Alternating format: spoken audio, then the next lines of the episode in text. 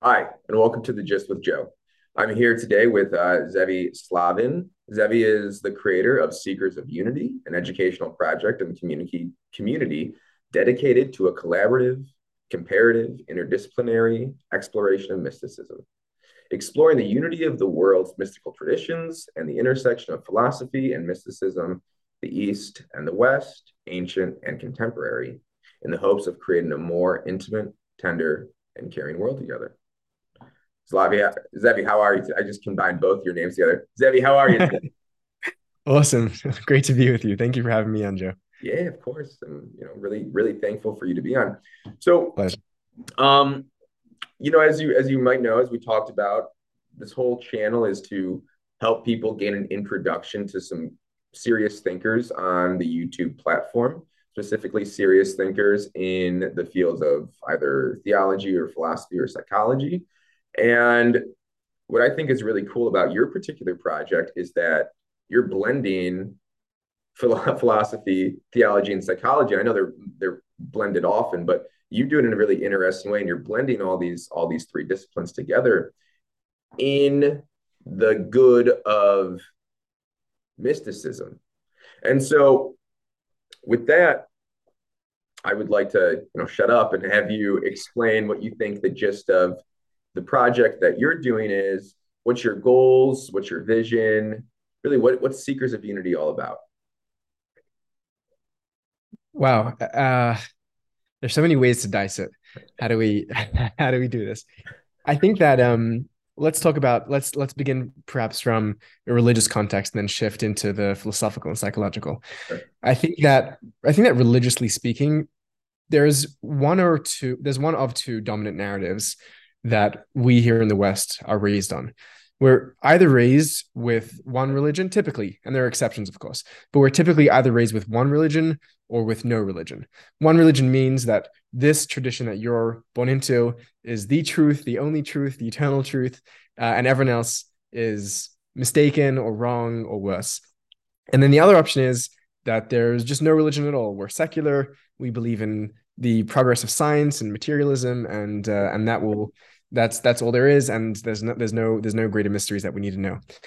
Those are sort of the two big camps, and I think that between those two big camps, there's obviously a lot of varieties in between, a lot of ways that those manifest, but there's a growing middle space where people who are either disenfranchised or disenchanted from from either of those two camps are moving into a middle space again a very diverse space and this is a huge like generalization covering millions of individual people with individual thoughts right? But sure. the middle space where people like hey maybe there is something about this religion story but it's not one which is particular to my own tradition. It's something which is human and something which is true beyond my own small narrative and community beyond my own people of faith that there's something larger going on here.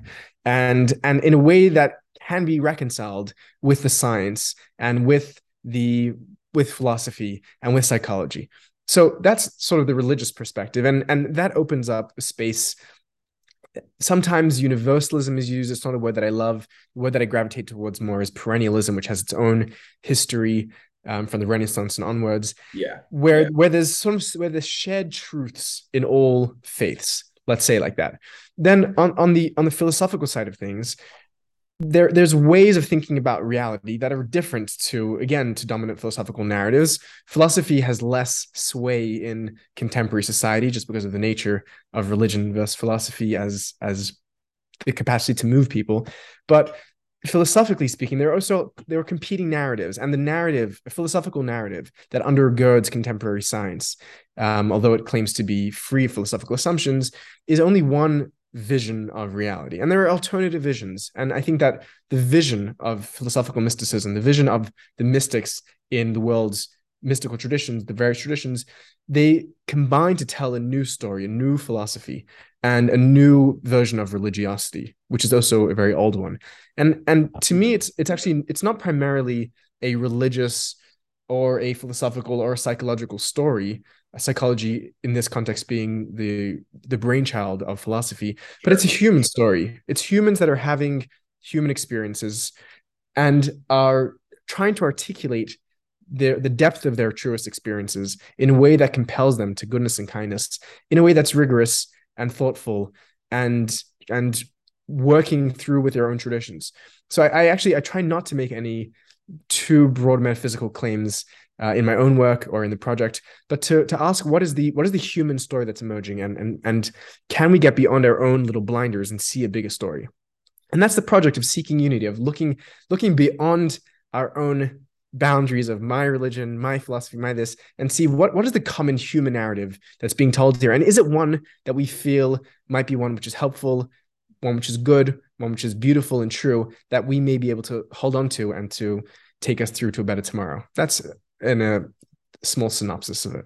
You did a great job tying that in. You did a really great job at the very end, just crescendoing that. And and no, that was, that, that was a great explanation. It really was. And if I can rephrase to just put in the most simplest terms, it sounds like what you're saying is Seekers of Unity and what your project is all about is trying to invite and facilitate people to see the patterns and the symbols of reality. And if we can see the patterns of reality and realize that these patterns actually exist, that these patterns are universal, maybe that might inspire us to, well, exist differently and exist yeah. more optimal. Because right, because the hope, I, I guess, would be right. You see these patterns and how these symbols and patterns ultimately rise up in hi- a hierarchy and that hierarchy the, the, the head of that hierarchy being god right? So it's helping us see these symbols and patterns expressed possibly i mean for your case in the tradition of mysticism and how can that help us go up and and, and perceive and be aware be attentive of this this hierarchy that ultimately leads to leads to god yeah, I think that's a very beautiful way of putting it, and it's it's fascinating to be engaging in these sort of conversations at, at high levels of abstraction because you get to hear the way that you've sort of unpacked and you, I mean you you've studied Catholic theology, systematic theology, from what I understand, and the way that you're interpreting it through your own lens. Me coming from a very different world, and we're trying to meet somewhere in the middle. It's a very, very beautiful and complex abstract dance that we're doing here.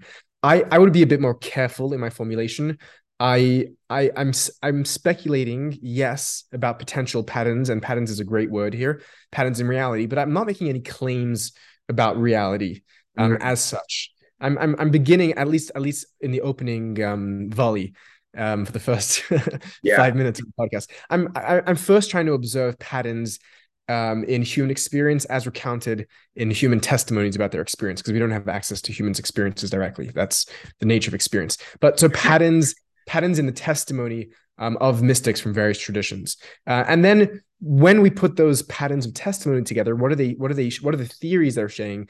What are the patterns in amongst their cosmologies, theologies, theosophies, metaphysics, um, cosmogonies?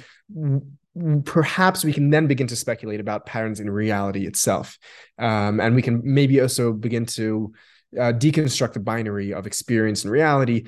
But I'm I'm I'm not making any claims about reality just yet. But but I think I think first make claims about about human human experiences and human narratives based on those experiences. I know, and that's a very careful way of putting it, and I appreciate that. This is your explanation got me thinking because I know this is not. I I I am very well. Let me put this carefully.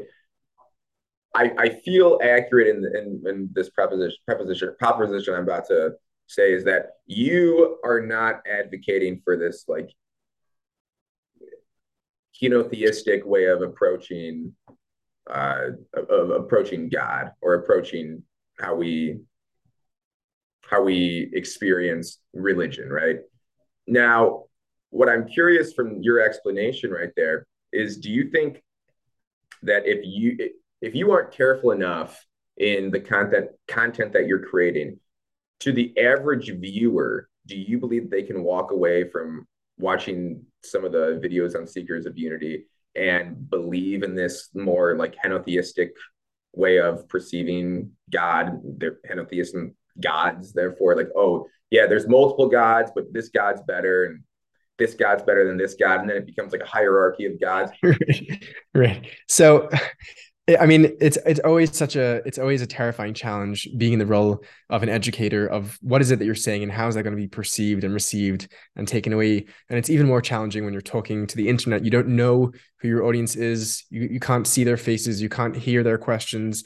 Um, it's truly terrifying. And and I know that I have my little brother who's a you know 16 year old um, kid in, in yeshiva still in a Hasidic education that, that I was raised in. He's listening to some of my stuff, and then and then it's an atheist uh, and a scientist and a philosopher from Kuala Lumpur listening as well. So it's it's like it's very hard to. Right. I try and speak carefully for that reason. Um, Especially when you talk about mysticism. That's yeah. That's what yeah. that's what really, you know, possibly convolutes this is that you know I, I understand what you're saying when you're talking about, you know looking at different mystical traditions and, and trying to find possibly a common ground. Um, but I'm sure you're very careful because you don't necessarily want to, maybe you do, I don't know. You don't want to necessarily speak a message of complete relativism or, or, or pluralism. No, I'm, I'm not, I'm not promoting uh, any particular um, epistemological agenda as such.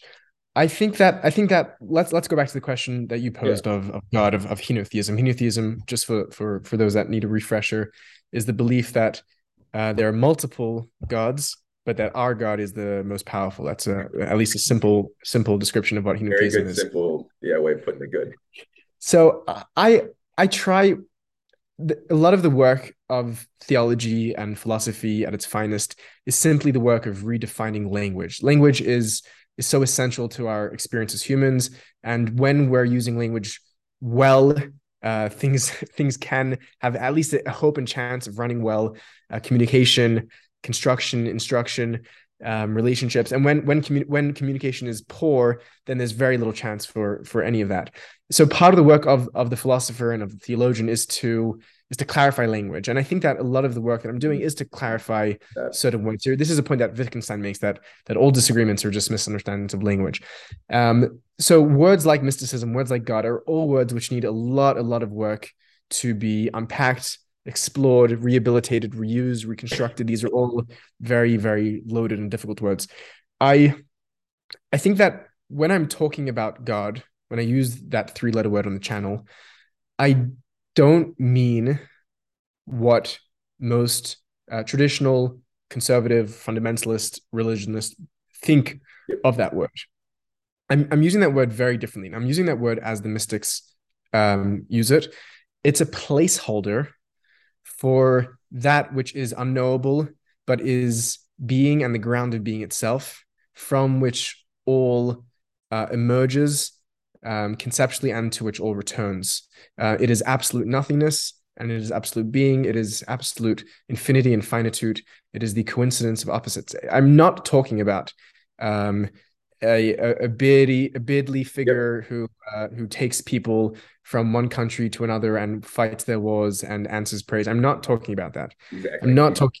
I'm not. I'm not talking about the God of your grandmother. To put it simply, your grandmother may be a theologian. No, I no offense. No, my but... grandmother's a little Italian Catholic who believes that God lives in the sky. So, well, so so I think, and listen, I'm I'm not saying this. I don't have any. I have nothing against grandmas, and I have nothing. Yeah, against, right. Yes, I have nothing. I have nothing against against um sort of infantile theologies and i think that that when we are infants those theologies are very helpful and we're infants at many points in our lives we can be adults and we can need to turn back to to the god of our childhood um, to the and, and that's and that's okay. I think I think in in times of prayer, in times of need, these are images of God that we that we conjure. But when when I talk about when I talk about God, I'm not talking about um, a God who who competes with with other gods for dominance and supremacy and power. So the question of henotheism um, is, is not a question which I think uh, would even apply to the categories that I'm talking about. I think if someone comes away from my channel thinking that I'm arguing for monotheism or henotheism or polytheism um, or atheism, I think that they've completely misunderstood what I'm trying to do. I'm trying to to entirely uh, redefine, along with great mystics and theologians, what that three letter word means in its entirety. And I think it's a word that, when it's redefined, is a reference to reality itself in its highest potential conceptualization, which demands us to live up to it in certain ways. If I use the word God the way that I think it means, that that that makes a moral and ethical demand upon me to to treat all of reality um, as mm. such, um, with yeah. kindness and compassion, the face of God itself. So I, am not even entering qu- like questions of one God or many gods, or yeah, like I'm talking about reality itself, and and the and the mystic is the one who encounters reality as such. I mean, mic drop. I don't even know necessarily. What all, That was great, great way to like sum that up. Um, and I think that's important because I mean, you don't know everyone who's watching your channel. And I remember actually, so we talked about this before we got on the air. I told you that I was a former high school teacher. Um, I actually remember showing, and I forget exactly which video it was, but I remember showing a video of yours to my high school uh, senior class, and this class was a world religions class. I was teaching world religions at the time, and a bunch of 17 year old kids. They might have explored your channel a little bit, and you go back to this infantile notion of, of belief or not God rather, and yeah, I don't I don't know what the perspective or what the, what they would take away because again, when you and like we talked about this before, it's when you when when you're operating up here, right, and you're just entering the door into this thought, it might you you don't have the lexicon, you don't have the proper, maybe you don't even have the complex thoughts yet of trying to really understand what you're trying to advocate here. And so I think that what you just did was a great explanation of of what your mission is for your channel. And I, I want to I want to go and I want to talk about more convoluted words, conflated words, and that word obviously being mysticism, right? Um, yeah. So again, maybe either people who are watching your channel, watching this channel, or just individuals who are somewhat interested. I mean, everyone today, I feel like in the West has somewhat of an interest in spirituality, of mysticism. I know this and I see this because I see how many different metaphysical crystal stores have popped up in my city, right? I see the teenage girls that I used to teach where, you know, I, I, I wear my cross. I, but you know, if, if I was a 17 year old girl, this would be a crystal.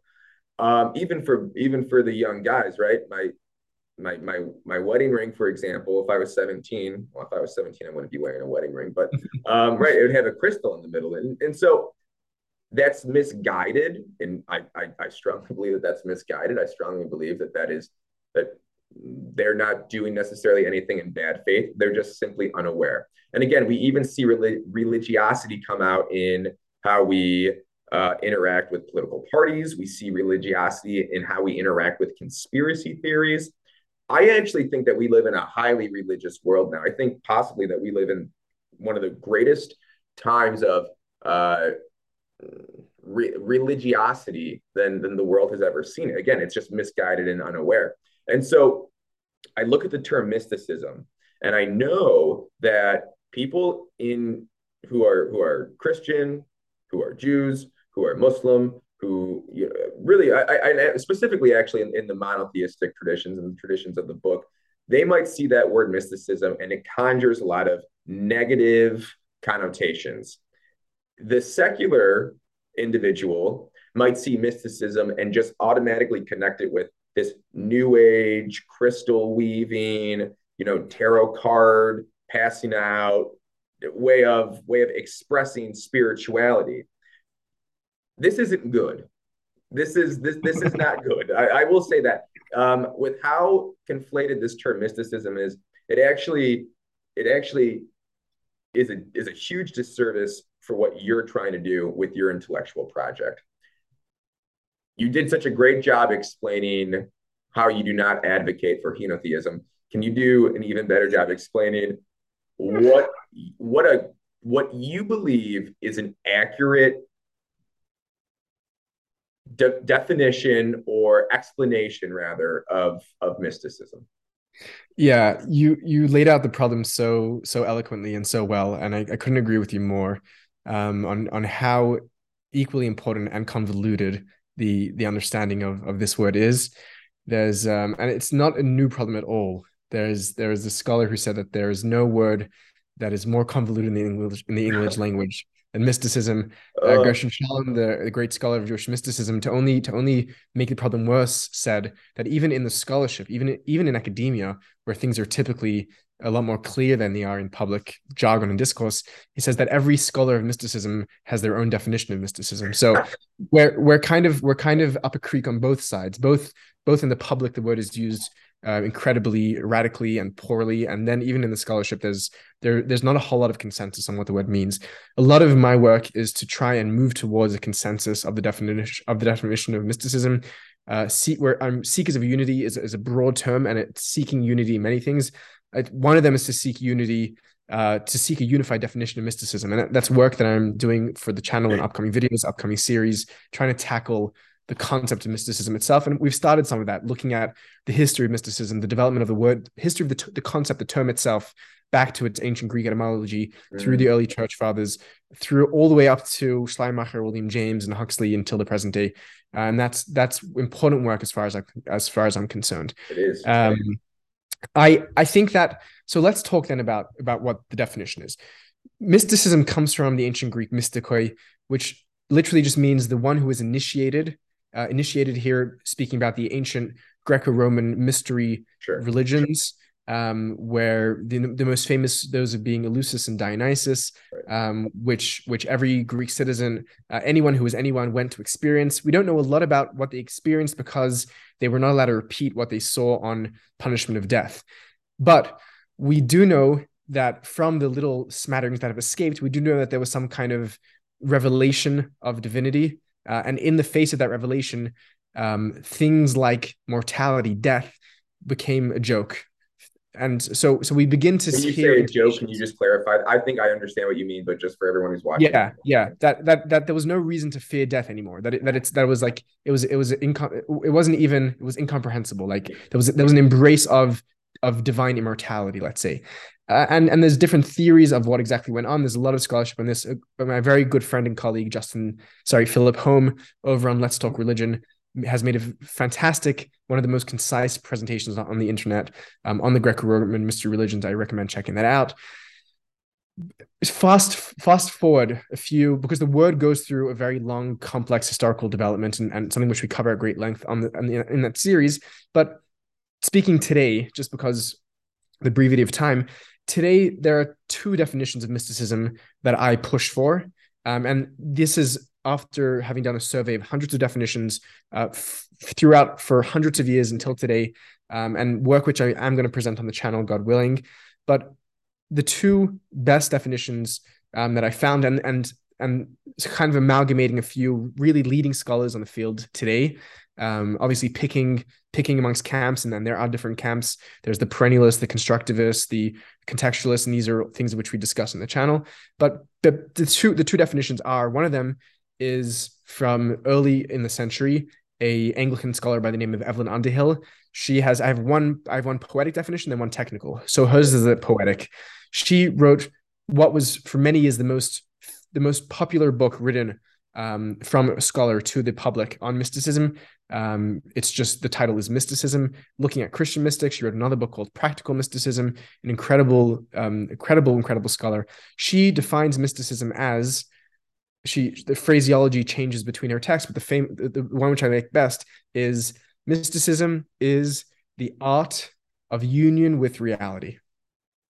One more time. Mysticism is the art of union with reality. Sometimes she says the science of union with reality, but but in like art, the art of union with reality, and that's an important definition because it is mysticism is not is the first one of the first connotations uh, is the magical, the superstitious, the woo woo, or the escapist. We're looking to get away from the world, and, and there are reasons why we have that conception. And Underhill's definition is so beautiful because what she's saying is it's not about getting away; it's about encountering reality itself. It's about uniting the art of union with reality, and that's what we spoke about before. God, uniting with God, uniting with reality. Sometimes she uses the capitalized R to represent the the the divine reality that's that's a that's a poetic um, important definition and and I, and I want that definition to be out there in the airwaves because because it counteracts a lot of it cuts through a lot of confusion. A more technical definition for those that are a bit more um, categorical or philosophical in their thinking is an amalgamation of uh, definitions given by uh, Peter Moore and Bernard McGinn, two very, very brilliant scholars of, of mysticism.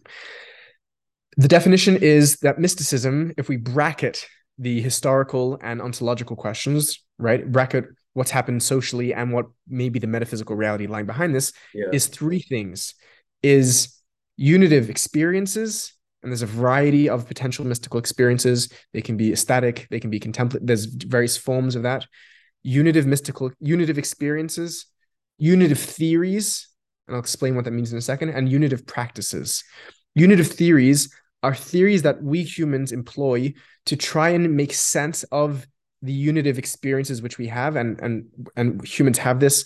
I think the uh, recent gallup poll shows that one in five americans report having a self-described mystical experience. And i'm focusing here on, on the unitive component on this partially because of uh, william james and others but i think yeah. it's i think it's really the core of the definition here.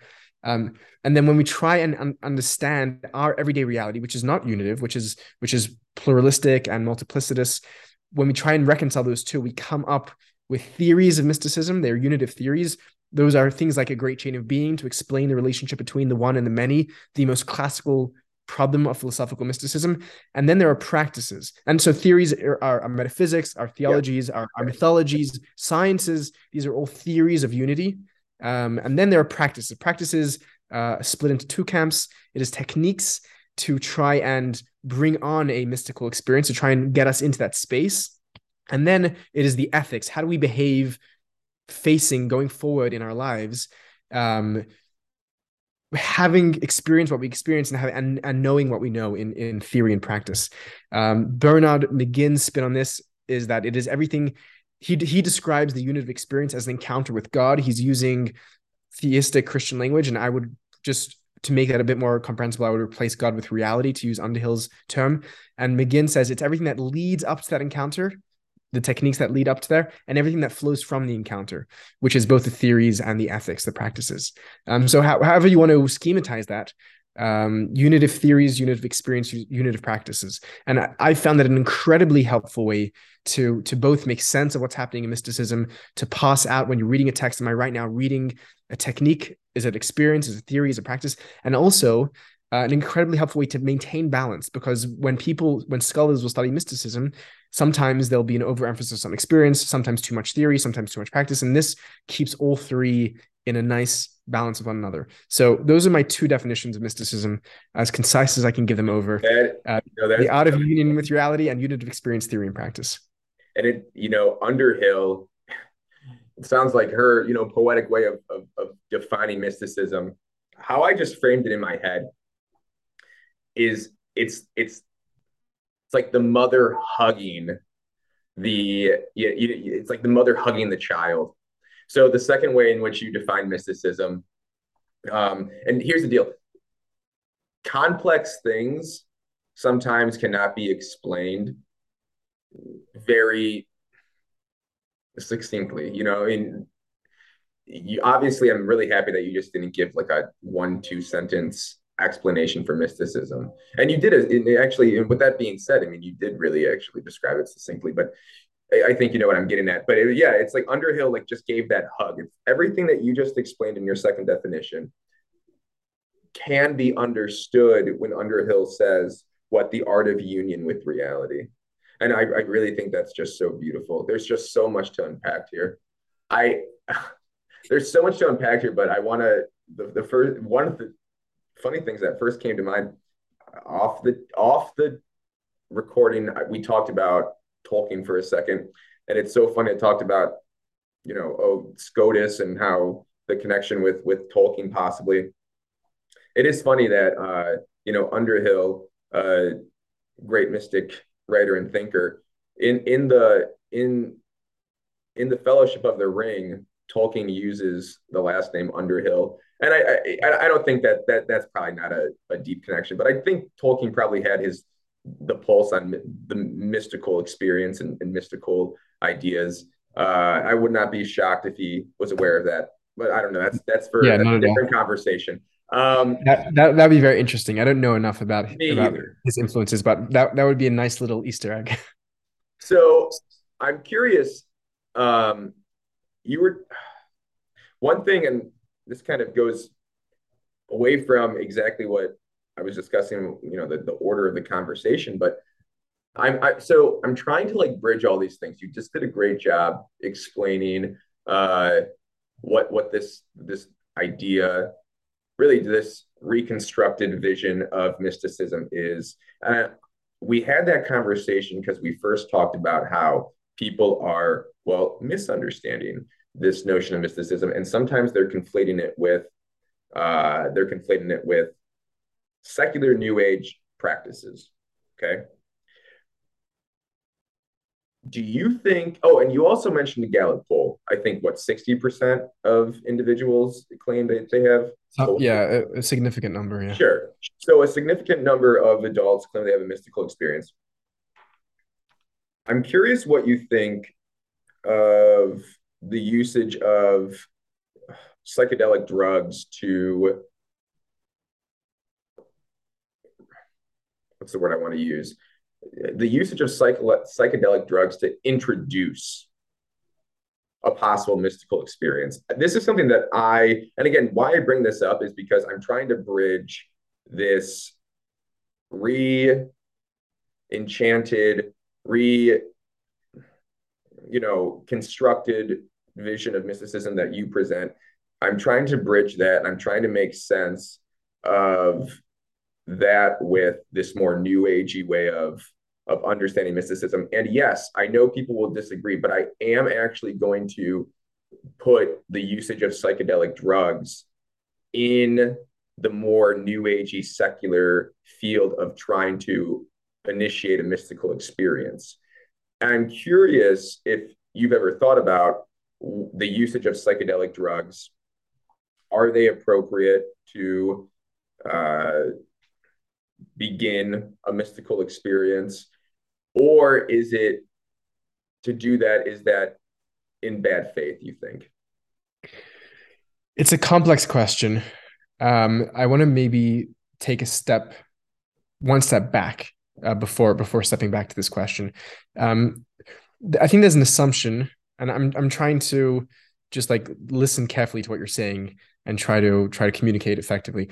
I think there's an assumption um, that's made that mysticism is inherently a category of religion. Yes. Um, and I'm not saying I'm not I, I intentionally I'm not saying religious because that's a very loose word and and and religious could be could mean different thing. I could wash my car religiously, um, and that could be a fine usage of the word. I mean I mean religion here in a with a capital I. I mean institutionalized proper forms of religion, uh, not religiosity per se. Um, so that's that an assumption that's made that mysticism uh, is a subcategory or, or, or a function of religion capital r it's it's not only an assumption that's made uh, by the public there are scholars that take this opinion or that have taken this opinion um, Gershom Scholem, who i mentioned earlier um, one of the leading scholars uh, or the leading scholar of Jewish mysticism of his generation, uh, very famously claims in the opening pages of his magnum opus, Major Trends in Jewish Mysticism, that there is no such thing as mysticism outside of religion. I think Scholem is wrong, and most scholars today think so as well. Um, I hope he forgives me from the grave for saying this, but I don't think that I I'm looking at mysticism as a human phenomena. I'm looking at religion as a human phenomena, and those two phenomena often are conflated for good reason because the mystic encounters what they feel to be the numinous, the divine, um, and and therefore um, is is part of religion, and whether that's part of the inception of religion or the regeneration of religion revival that's that's also a complex question. Um, but, but they certainly become connected historically that's that's with no denial but i do think that mysticism uh, unitive experiences unitive theories and unitive practices can happen outside of the context of religion outside of the context of theism i think there's a debate amongst the scholars whether um, whether certain schools in buddhism should be considered mystical um, there is there's a strong strong reasons to argue that it should not be considered mysticism. I'm of the opinion, um, among among many other scholars, that that it should be considered mystical. It it is not mysticism if we think that mysticism is only about uniting with God, which is a Christian or or or biblical or Abrahamic definition of mysticism. I don't I don't think that's part of my definition of mysticism. Mysticism is the art of union with reality. However you conceptualize that. If you conceptualize reality to be fundamental emptiness, you studied Buddhist theology, Buddhist thought and, and, and philosophy, so you'll know what I'm talking about here.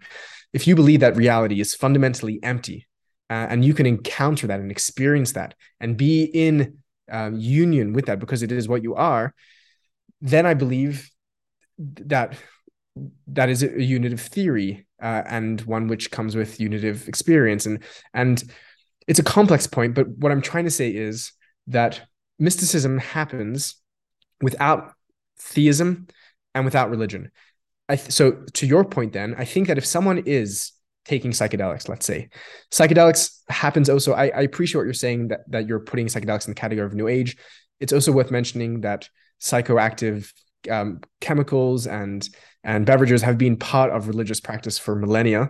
So Going back to, those to those cults that you were talking about for me, I mean that's that was a part of the that was yes. a big yes. uh, aspect of of those traditions. yes yes in ancient in ancient west and in ancient east so so that's that's important there is some historical context to to add there but the but the point you're saying you're talking about the contemporary form yeah. I know what you're talking about I think I think that's I think that if if someone is uh, taking a, a psychoactive uh, drug or entheogenic, whatever it is, and they are it's and it is engendering uh, what they're self describing as a mystic as sorry as a unitive experience, right? And they are beginning to theorize, and it could be a scientific theory, it could be a neurological theory. They begin to theorize about how to think. It could even be an economic theory of of how do we implement our experience in a way that's that brings equality for people. These are these are all unitive theories, and they're undertaking practices to meditation, contemplation, dance, ritual, and ethics to to behave more kindly and more gently towards the neighbor because of their experience. I I can't see why this would not be considered mysticism mysticism on sure. on McGinn's def on McGinn and and and Peter Moore's definition. Sure. Um, it doesn't it doesn't there, there is some there, there is some scholars who will debate this and who will say that it shouldn't be considered mysticism at all. I think it's a minority and it's a it's a it's a it's a losing um, position in the scholarship. This is this is a big change when when when Aldous Huxley put out his book The Doors of Perception, where he described his own experience with mescaline. Um, he received so much hatred from both the religious world and the academic world um, for even for even for even um, suggesting that mysticism proper had anything to do with these drugs. Um, William James, when he when he imbibed nitrous oxide, um, and he writes about reading Hegel on oxide, which is one of the greatest philosophical yeah. accounts to read. Um, he doesn't he doesn't write about this publicly, and he doesn't put it he doesn't put his name in it. He doesn't go forward with it because he's afraid of the ridicule. And I, I think if we're just going to be if we're going to be honest humans without coming without like any of our theological presuppositions or any like war on war on drug political presuppositions, yeah. look at the look at these experiences. I'm not. By the way, I'm not I'm not I'm not advocating for it psychedelics. Doesn't sound not, like you are. It doesn't. I'm not. I'm not. I'm not saying at any point that people should be doing them or that it's, it's the right way or good way or or proper way. That's a whole other question, different discussion.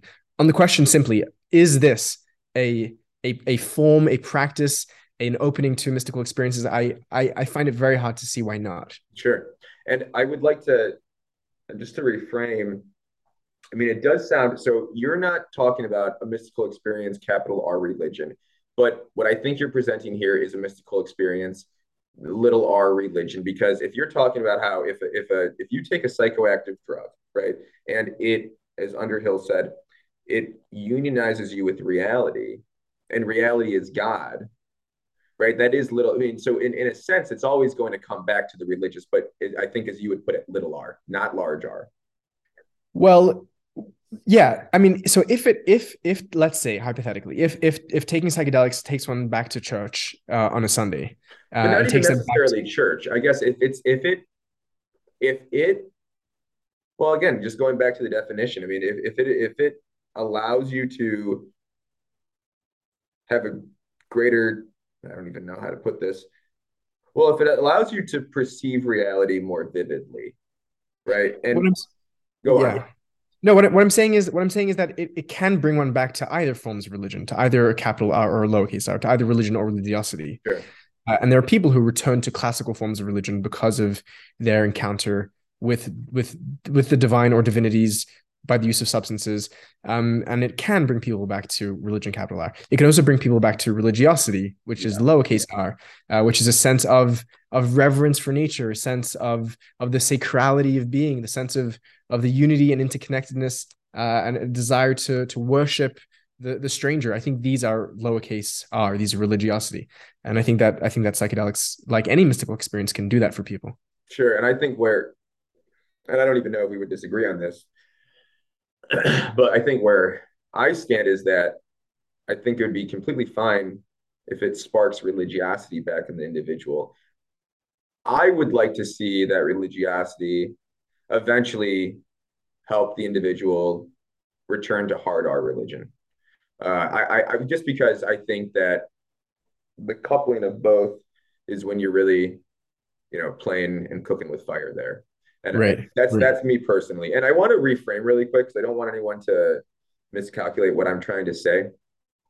When I say I'm I'm I'm I'm using or I'm I'm categorizing psychoact psychoactive psychoactive drugs in the field of new age secularism. I guess what I'm saying is I've never been to a Catholic mass where uh, we start, you know, dropping acid um, you've probably never been to a synagogue that that's doing the same, right? So that's what I mean. I mean, you're not going to get this in a organized Abrahamic religious setting. Is you're not gonna you're not gonna see the usage of uh, an organizational body, uh, you know, allow for the usage of, of a psycho psychoactive drug in a in a religious institution in a ritual. So that's what I that's what I'm trying to that's what I'm trying to get at. That's yeah, no, I yeah, I I appreciate I appreciate you clarifying that. I'll I'll, I'll just want I want to I want to add two things to that. Firstly, I like what you said about about um, bringing people back to religion, and I think there is a discussion of of the value of bringing um, of bringing individuals into into community, into ritual, into practice, into into faith communities. I think there is a lot of value there and importance. I think that I think that the as as you mentioned, I think that it needs to go both ways. I think that I would like to see um, religiosity return to religion and religion return to religiosity. I'd like to see yes. them both come to each no, other. Oh, that's great. Um, you need a framework. Yes, yes, yes, certainly. You need a, you need a, you need the letter and the spirit. And, and I think this is an important an important point. And, and this is a constant dialectic throughout religion. I will say this on, on the on the point that you that you said, I was I was thinking that I'm in agreement with you that one does not see um, psychoactive chemicals being used in in classic right. uh, mainstream. I will say though, I will say though, while I was thinking, I was thinking about my own religious upbringing, and I grew up in capital R religion, uh, Orthodox Jewish Hasidic community.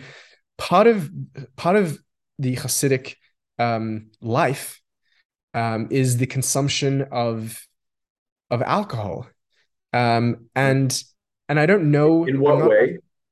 So so in so in Judaism in general, there's a there's a very wine plays a very sacred place uh, at at at, at uh, just about every major ceremony, right? Same in Catholicism. Um, wine is wine when we're circumcision as wine Friday night, when we sanctify the Shabbat, when we take out the Shabbat and we sanctify the week, uh, Kiddush and Havdalah, there's both wine. At a chuppah, when, when two Jews get married, wine, wine is there all the time. On the Pesach Seder is four cups of wine. This is, it's very, very, it's, we're not, we're not like Muslims who, who cut wine out of religion. Wine sure. is very, very central. Um, while, while it's also recognized to, and, and in addition to that, there are certain times throughout the classic Jewish year, and this goes all the way back to the Talmud and earlier, where one is obligated not to not just to drink a glass of wine, but to actually become inebriated. Okay. Purim, the festival of Purim is a is a classic example where where the Talmud the Talmud mandates uh, religious Jewish males to become inebriated to a very specific degree uh, on this day of Purim. Um, so so w- wine and alcohol inebriation. These I don't know. I'm not I'm not in this. I'm not in the science. Um, so I don't know whether these are whether alcohol is considered um, a psychedelic or psychotropic or what its exact definition, but it's a mind altering drug. That's what it that's is. A, that's a right? safe way of putting it. It would not right? be considered a psychoactive drug, but mind altering is that, that's that's undebatable. That's correct. Right. It's it's it's a drug which induces altered states of consciousness. That's that's yeah. for sure. Um, and and uh, so in the Hasidic community, this is taken it a bit further, where so the Hasidic community has its roots in in Eastern Europe, uh, in Russia and Poland. Things were very cold, and drinking alcohol was part of just part of the lifestyle there. Um, And as Hasidism immigrated to the New World, to to America first, and then across the world, I grew up in Australia. Um, those traditions, those customs, the, the Hasidic community is a very traditional community. So we keep our garb. I, I grew up speaking Yiddish in Australia, you know, a, a Eastern European um, Hebraicized version of German. Sure. So it's a very traditional community, and and alcohol is part of that traditional practice, and part of it is actually used not just ritualistically, not just like oh here's a ceremony, here you like you, as some sort of symbolic form you drink a glass of wine. No, there are there's a Hasidic practice, a very very important Hasidic practice called a Farbrengen, where Hasidic um, typically adults get together to to uh, it's a complex it's a complex it's a complex thing to, to describe but it's it's a space for for reflection and growth and song uh, and for for encouragement and for criticism. It's it's almost like a form of group group therapy or group spiritual growth. Yeah. Um, and there's different forms of it. It can be peer led it can be it can be led by by by a teacher. There's different forms of this farbrengen um, and it's it's done on certain times throughout the year and then and more sporadically in other occasions. But part of it is the drinking of alcohol. To it's it's set to a certain limit and you cannot just get smashed but you can you can get quite tipsy with it. And, and the point of being tipsy is to enable your spiritual development and growth and your closeness to God and your closeness to your fellow peers in that spiritual community and body. So um so it's it's it it is there. I mean, this was a long yeah, time. Yeah, no, that's great. I that's a that's a wonderful way of framing this. And I didn't necessarily. I I had I didn't even think of it like that.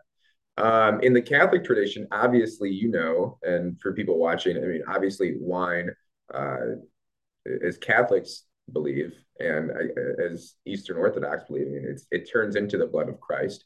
Um, but wine is the wine would be the the physical substance that we use to that that God uses, right, to to come into it. So, and I wouldn't say we necessarily. I mean, I, I obviously uh, you're not getting tipsy from from sipping wine when you go up for Holy Communion, but I mean, I don't want to necessarily get into it right now because I feel like we could. This conversation could last like two hours, uh, just this specific conversation. Yes. But I am, I am thinking I know that that got my wheels turning. You are, I, I think that there is that you are correct in that. Wow, that's no, that's good. that's good. That's this good. is totally. By the way, this is totally like a tangential footnote. Um, but but yes, but, but I didn't. Yeah. No, that's great. Uh, we we'll talk about that one. I mean, we should talk about that another day because you know, I think that that could help. Well, that that that that could just help this this the, the conversation that we were that we originally started with. Yeah, I think I think it also opens it, open, it opens up the question of like if we're already um, consuming um, mind altering substances, i.e., alcohol, in our religious um, settings and and communions and communities, um, what what is what is the the gap then to to to go on and yeah. to be? And listen, I have friends that are working within the Orthodox world to try and introduce psychedelics. I'm not I'm not part of that movement, and I have my own uh, cr- you know, criticisms, critiques, and thoughts about about about psychedelics for, as as an outsider.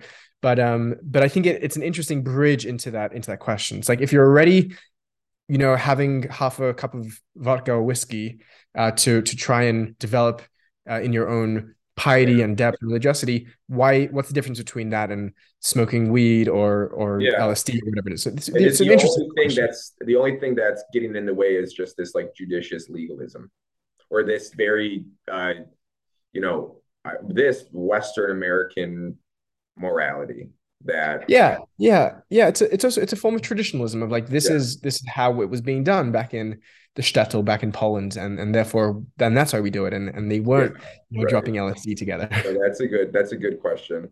I'm gonna try to bridge something that I want to also bring up, and this is my way of of, of trying to to bridge this gap.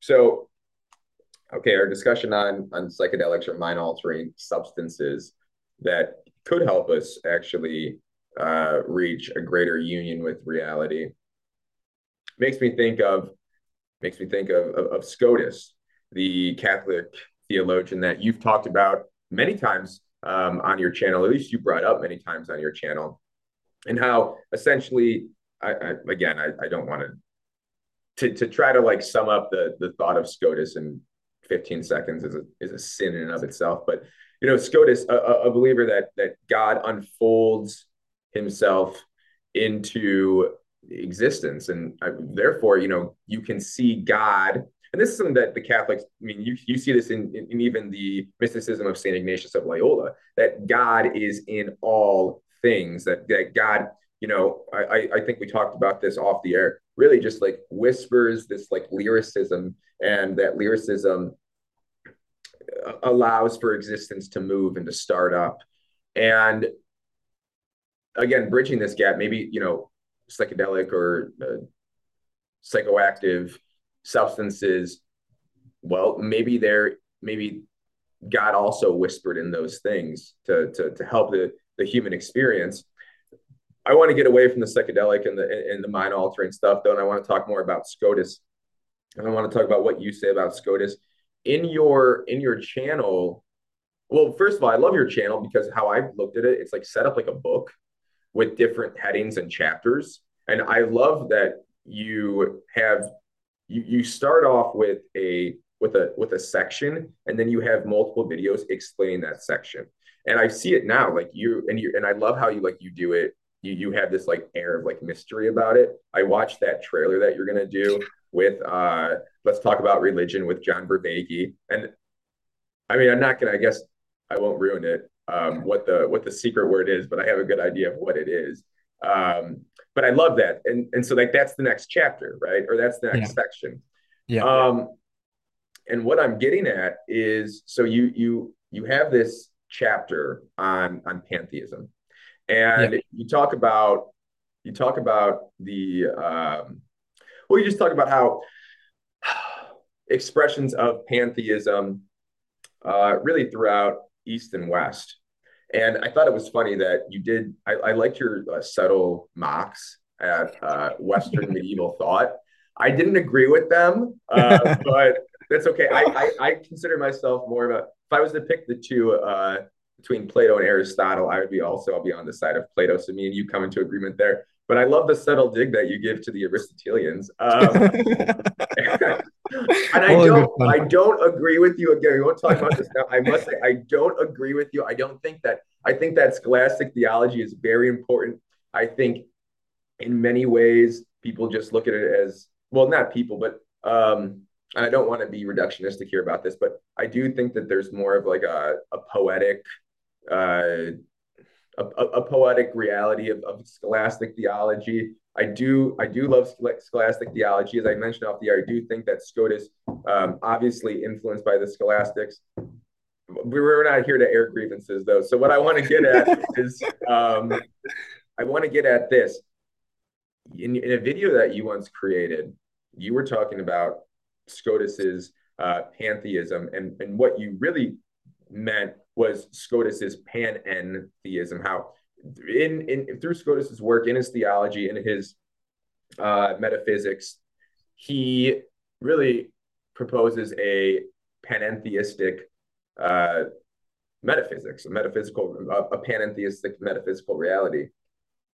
This I know for people who are watching, for people who are casual readers of philosophy, casual readers of theology, individuals who just categorize, like, you know, just the simple categorizations of things.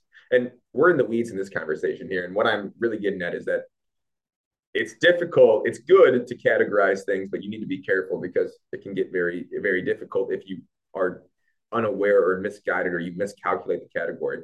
So going back, you categorize Scotus to be a panentheistic. This has to ruffle the feathers of many Christians, Eastern, Western, Protestant, um, for in the know Jews who are aware of Catholic or Christian theology. I'm sure this might ruffle their feathers as well to even suggest that someone of the book is a panentheistic or they are establishing a panentheistic metaphysics. Can you explain what you mean tie that together. How can you call someone a panentheist and a monotheist, specifically a monotheist of the book at the same time? Yeah, it's a it's a great question. it's a challenging question, uh, and it's one which I'm which I'm grappling with all the time, um, both philosophically and and personally. I think that I think that what the monotheistic mystic is doing um, is something is something which is which is very subtle. Um, and Scotus is a great example of this, but but we could really pull out any name um, that's that's trying to reconcile the same thing, whether that's um, Eckhart yeah. or or Nachmanides or you know from any tradition, you know Ibn Gabirol or Ibn Arabi, um, and I think that I think that what they're trying to say is that there's a certain claim that's being made by the monotheist, uh, which is that there's only one God, right? Yeah. Um, and it's a, it's a denial of divine multiplicity. It's a denial of multiplicity within the divine and amongst other divinities. That's that's the basic claim of monotheism. Mono, theos, one God. Yep. The the mystic within a monotheistic tradition um, is saying is taking that claim and pulling it further, pulling it as far as it will go, pulling it to its furthest logical conclusion, which is that if there is only one God, right, and that one God is infinite, that means that there is nothing that is outside of that God. Because if there was something outside of it, that means that that God would have a boundary and a border where it does not extend to, and and it is finite. Therefore, so if there is one God and that God is infinite, what you begin to subtly shade into, and not so subtly in, in the cases of Scotus and, and the thinkers we mentioned, is not just a form of monotheism, but a form of monism, that everything is one and that everything is God, right? You have to say, if, if you're saying that God is infinite, you have to say that everything is God. Those, those two propositions uh, are natural bedmates. So what, what the what the what the Christian, Muslim, Jewish mystic will do is they'll take their Bible and they'll read phrases that are arguing for monotheism. And if you ask a biblical scholar, what is this text or verse trying to demonstrate? Um, there's a verse in in the five books of Moses. You should know this day and place it upon your heart that uh, that God is one. There's no other God beside Him. So, ein od. There's no other beside Him. So, I translated that mistakenly as there's no other God beside him. And I slipped in that word there. That word is not is not there in the Hebrew. And, oh, there's there's there is none there's nothing else beside besides God, right? So in for the monotheist, that means there are no other gods besides for God. For the for the mystic, for the monist, they're saying that there's nothing else at all besides for God, which means mm-hmm. which means mm-hmm. that when we encounter things, when we encounter the rest of reality, there's only one of two options. Either we're not actually seeing something, it's an illusion, right? And that is something that the mystics do discuss, both East and West. Sure. It's my it's Maya for the Hindu, it's Helim for the for the for the for the Kabbalist, it's a dream for for some Sufis. That is one option. But the option which I'm gravitating more towards, and I'm seeing in these more finer philosophical mystics, is that what we're encountering and experiencing is somehow a manifestation a theophany, a revelation of God itself. And this is a point which Scotus makes constantly yes. that Scotus is calling Scotus calls creation a theophany. It is a revelation of God. It is Deus revelatus as opposed to Deus absconditus. That that that all of reality simply is the face of God.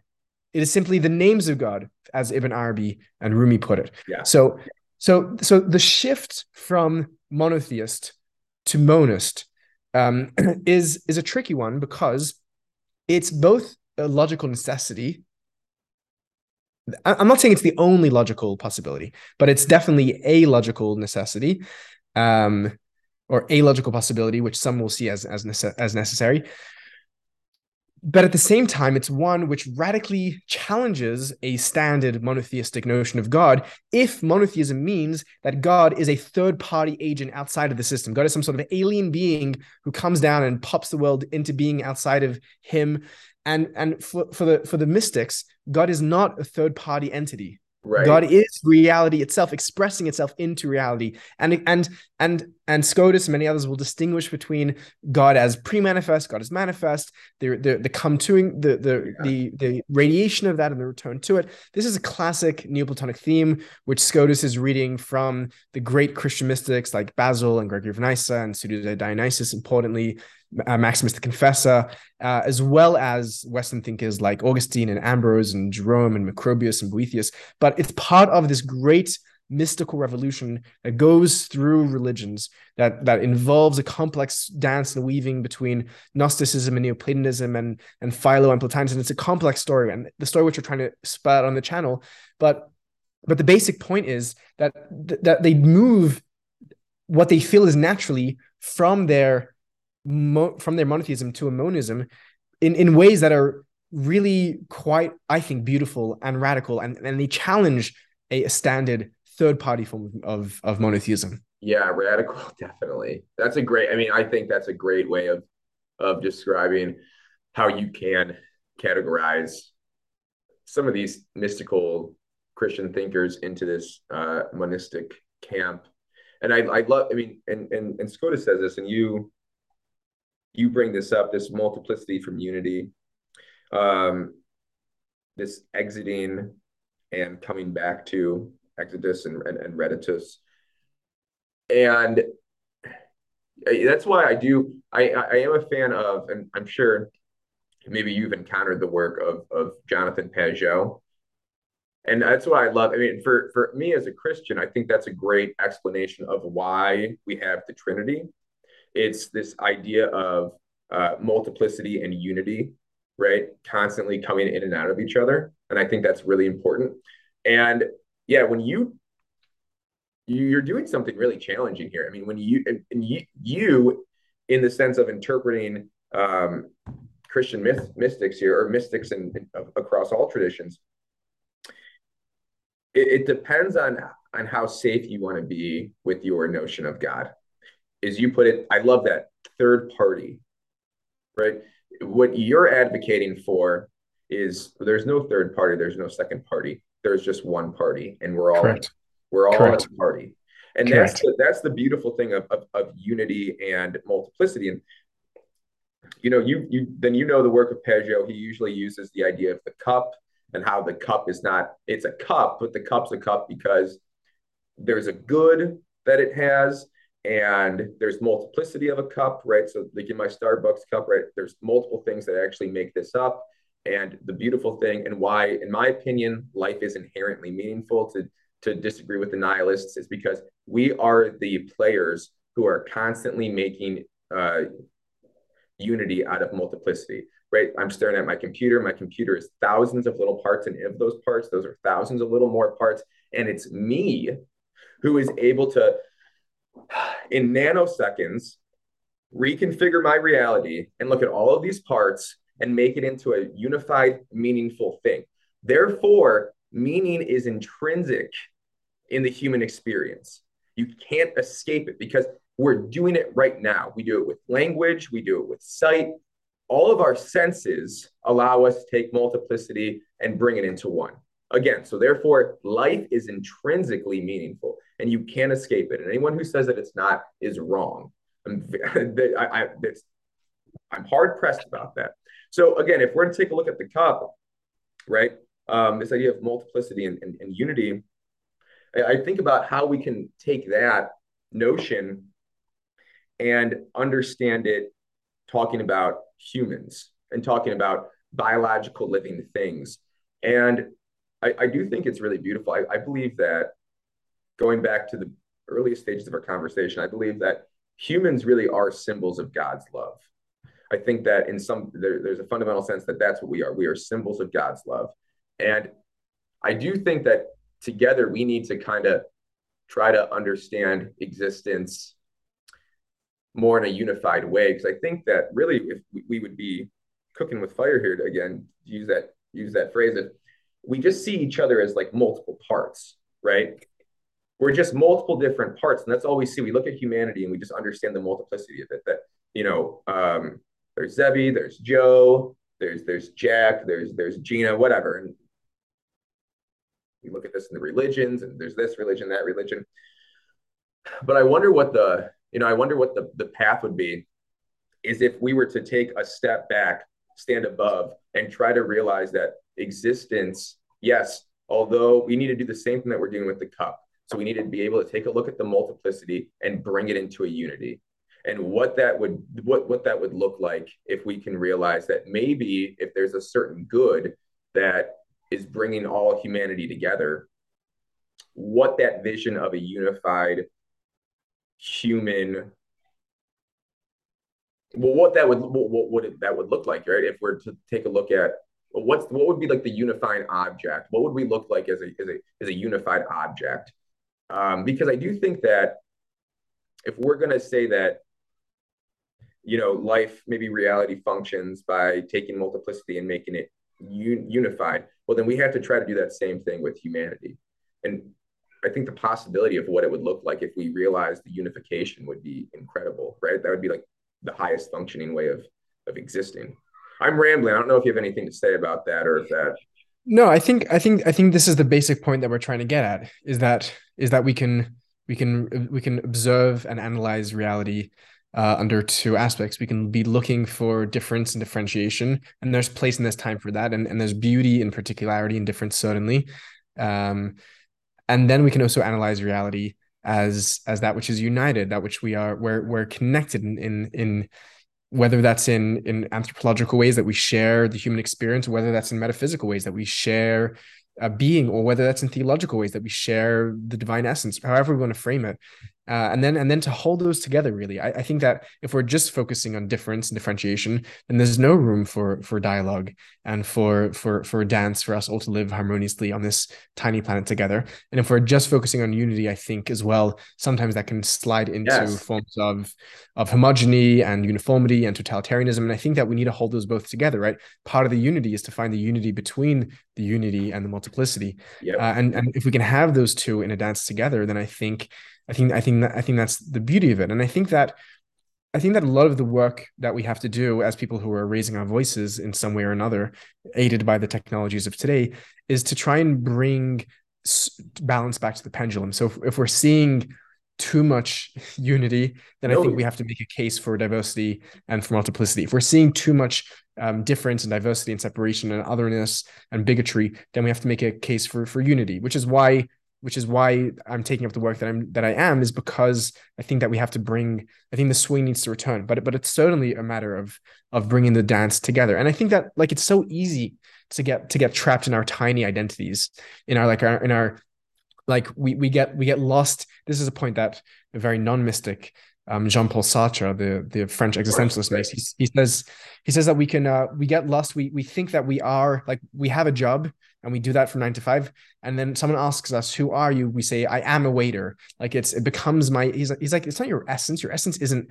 He doesn't believe that you have any essence, but we may say that no. Like your essence is that you are a human. Like that's for and foremost before you're a male, before you're American or or Japanese, before your nationality, before you're before anything, you're a human. Like come back to to to the unity that you are to the unity that unites you and that unites those around you. And i think that it's so like in in the contemporary world that we live in we need to be able to pull ourselves out and see things from a bit of a bird's eye view and be like what are we what are we doing? Yes. how are we living how are we living our lives? Right. And i think it's a form of insanity. Can you imagine like if you saw someone in the street that was like that was like stabbing their left arm you would you would like grab them and institutionalize them right? Doing yeah. But th- but then but then we look at humanity which which which is one we're like we're one body here on this one planet united in in radical ways and and like we're stabbing ourselves and it's like it's a form of insanity and i think sure. when the mystic sees that it's like it's like it's it's like how can you how can you live in that reality how can you live in a reality where where part of you the other human is on the street starving and hungry. It's like you like that's that's a reality that you can't be living in. And yeah. if you're if you're serious about your theology and you're seeing and you're seeing the divine manifest uh, in the human, if you're serious about your you know pantheism or panentheism, and you're seeing all as divine, you should like it should it should bother you. Um, and I think I think that's the I think that is the case that we're making here. And I, that's why I want to go back to that Trinitarian notion of God and I know obviously we would disagree on this, but that's why it for me, for my life, that's why it makes sense. It makes sense. And how it makes sense and why I'm bringing this back up is something that you said. I totally agree. It cannot just be, it just, we just can't, we can't just be this like glob of, of, of unified things without differentiation, right? Because again, I love that. You said uh, that's how we get totalitarianism. That's how we get tyrannical rule. That's true. And that's why I personally uh, reject the the Buddhist project. Right? I don't. I do think there is a. You know, they would say there's no difference between me and you. Right? The only thing that that that, that differentiates that differentiates us is is our ego. Um, the the fact that I believe that there's a Joe, a different from from a Zevi, and I do disagree with that. So you need multiplicity, and that's why going back to Scotus, it's it's a constant exiting and returning, right? So keeping one hand on the unity, keeping one hand on the multiplicity. Again, I, that's why I really like. That's why for me the Trinity is such a great symbol, um, or such a great way of um, when I say symbol, I mean I'm just to like draw it out, but such a great way of perceiving and understanding God is it, it, is this, you know, this this we've used the word dance a lot. This dance between multiplicity and unity, and for me, it it really makes sense to understand God that way. And I think that obviously I know this much about mysticism compared to you, but I would say that's the mystics project, right? Would you? I mean, would you agree with me when I that whole the whole spiel I just went on talking about multiplicity and unity and and and trying to see the trying to take the multiplicity and the unity would be we need to unify under under God, whether you want to well, God, I'll just say that. Um, I, I think that that's I think that that is part of the Mystics project. Am I wrong about that or no, I think I think you're I think you're you're certainly right about it, and I think it's a good way of putting it. I would I would just I would want to again expand the category a bit broader. And I, I would want to say that one can be finding unity and the unity in multiplicity uh, without a without a notion of God. I think I think God is it's important not to mistake the the map with the terrain or the finger pointing at the moon with the moon itself. I think that when we words word like God uh, is a human word, a human language, a human concept, and it, right, it is a map. Particular schema. It is a, it is it is a finger point. It's a schema exactly. It's a finger pointing at the moon, and and and the the moon or the terrain is is reality itself. It is the the the Ding an sich, as as uh, as Kant may call it, is the it is the numinous itself. And and and I think I think that using God is one map, is one schema, is one is one way of getting there, is one signifier. Um, but but I think that I think that one can be a, a, very good mystic without without using that particular map, and I think Buddhism is one example of that. Uh, and there are other forms of that. So for some people, it's multiple it's multiple gods, and I I, I don't want to I don't want to put any of those down. I, I think like this when I I yeah you're more careful about that than I am. I'll tell you why. I like that. That's good. I mean that that's that's why we're having a rich conversation. Yeah, and I'm and I'm happy also to to to disagree about this with people. I'm not I'm not always looking to Jews. Jews are a very famous for loving disagreement. We see disagreement in good faith as, yeah. a, as a sacred act, right? It's there's there's a phrase in the Talmud which is machloket l'shem shamayim, which is disagreement for the sake of heaven, for for the sake of of the divine. Um, so it's not it's there's nothing there's there's nothing wrong with disagreeing. On on the contrary, it's it's a rather holy thing to do when it's done in good faith um, between between people that care about each other. I think that um I think I grew up I, I grew up in a very very traditional conservative maybe even fundamentalist form of Judaism. Um, and I'm very grateful that I had that uh, that upraising, and it was very beautiful and very nurturing and very warm. Um, but what I was taught theologically um, as a child, and and I can only speak to my own experience and education, yeah.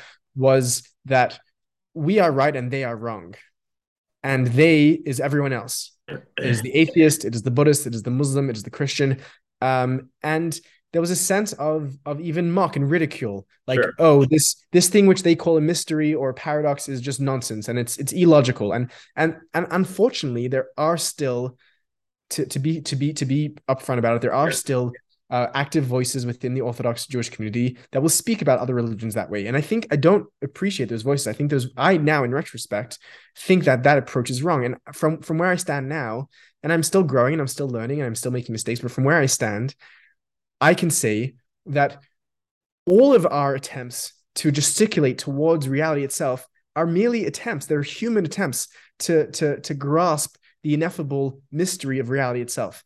And if for the Christian, the the way which they attempt to to map out that mystery is through the symbolism of a Trinitarian uh, Godhead. It is through it is through a, a complex understanding um, that is that is self definitionally paradoxical and and not humanly understandable of of the of three that are one and not one. And for them that is an that is a if it is an effective form for them to gesture gesture towards the reality of being and the dance between multiplicity and unity that we strive for, and one which makes them into kinder, better, caring people, better spouses and parents, better neighbors and friends, better, caring, concerned citizens for the world, then good. And what they're doing is true. They're doing is true because it is true for them. It is a true, and by true I mean it is an act. It is an accurate map representing reality in a way that's allowing them to live as paragons of someone who is in touch with reality, which for me is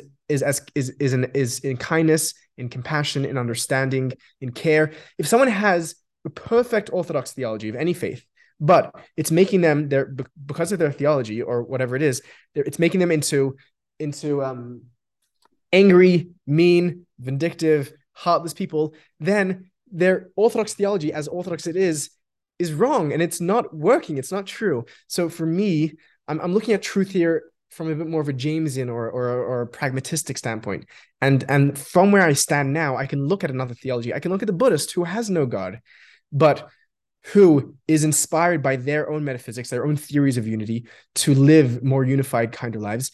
And and and I'm perfectly happy with that as well. And I'm I'm not looking to to discredit or to discount or to disprove and i don't need to and i, I don't need my my faith isn't any stronger because someone else also has sure. an, an accurate um, road sign that's bringing them into um, reconciliation with reality and allowing them to live in accordance with the the principles of, of love and reality itself i have a lot to there's a lot to metabolize man. So yeah i mean it's walking away from this conversation i'm i'm, I'm definitely going to do a lot of thinking. It's this it's such a it's just so damn difficult to like grasp because again I, I'm, I'm i'm even like now thinking of the first parts of our conversation. And i don't know how to reconcile everything that we've talked about because i what i'm look I'm, I'm i'm thinking about this a little fragmented. It's like i'm taught we're taught we talked about you know, this, this notion of god. We talked about pluralism. We talked about relativism a little bit.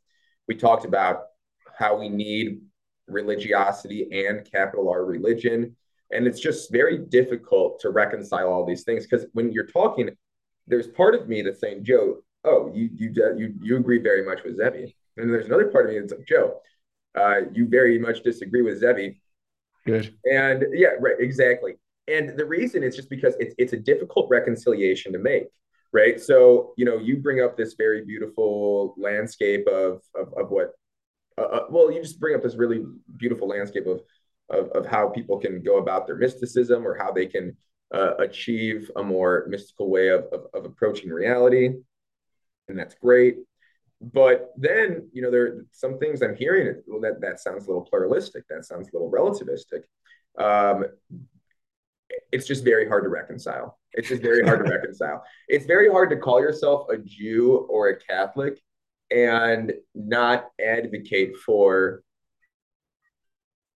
uh, well i guess for the for us right the way of the book and so and even more so because you do have you you you do have very important mystics of the book you again you have you have the jewish mystics you have you have the christian mystics you have you have the the, the muslim mystics and you know, I, I know you you don't you don't want to contextualize mysticism um, under the banner of any one religion, right? I, I understand that. It's just very difficult not to, because then I don't know how. Yeah, I, I don't I don't know how you end up getting a, or how, I don't know I don't know how you end up not producing a metaphysics of of, of pluralism or a metaphysics of, of, of relativity. Very difficult, to, very very difficult for me, and and I'm sure you probably struggle with this as well from time to time. Yeah, I'm. I'm firstly, I'm. I'm glad that it's that it's difficult. I think. I think this. I think these conversations are challenging, and they're challenging for me and for you and for us. And I'm. I'm glad that we're both agreeing and disagreeing. Um. And and I, I also want to say that I don't. I don't think that I'm. I don't think that I'm speaking the truth. I think that I'm speaking what I find to be most persuasive and convincing for me in this moment um, with a lot of research and thinking and rethinking. Yeah. And when I have yeah. real conversations where there's disagreement and and I and I'm I'm I'm sh- I'm I'm left rethinking my own beliefs, I find those to be beautiful moments. I maybe let's frame it like this. I and and you could call this a form of relativism perhaps but but i don't i don't think it is entirely i've given up i've given up perhaps on the project of discovering the truth um i think i think there's a lot of hubris um in in saying that i know what the truth is i think that knowing the truth necessitates philosophically metaphysically um some point of anchor outside of my own reality from which I can verify that I have the truth that is not tainted by, by my own subjectivity, right? For, for, for philosophical for philosophical point, I don't know whether I'm awake or dreaming right now. And I may wake up and, and this could be a dream. And I've done we I have many podcast conversations. So it would be it wouldn't be a strange uh, content for dream. Um, I don't I don't I don't know. I, I don't I really don't know um, a good philosophical way to prove um, that that this is not in my head, which means I don't have an anchor. I don't have a fulcrum point outside of the universe, outside of my own reality. And I think that the problem with a lot of metaphysics is that a lot of metaphysics, because it's predicated on a third party God, believe that they do have a, a fulcrum outside of the system, which is God, which is their point of truth and and a point of absolute truth from which they can adjudicate um, right and wrong. And and it's and it's a very important one. It's very it's very central to Western theology and philosophy. I, am working from the assumption. I, I, started off in the very beginning saying that I'm not trying to make any metaphysical claims or claims about the nature of reality. I'm talking about human experiences because, as far as I know, that's all I have access to is is is my human experiences and the yeah. human experience of others.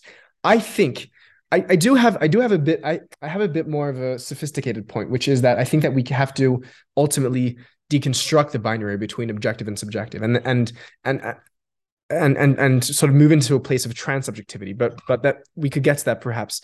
But the point that i'm trying to say is is that before before we do anything fancy like that epistemologically i think a basic starting point is at least for me is that i'm i'm not making claims here about revelation. I'm not saying that some god some entity came, from outside the system came and spoke to one particular people and told them the truth is that the nature of god is x y and z.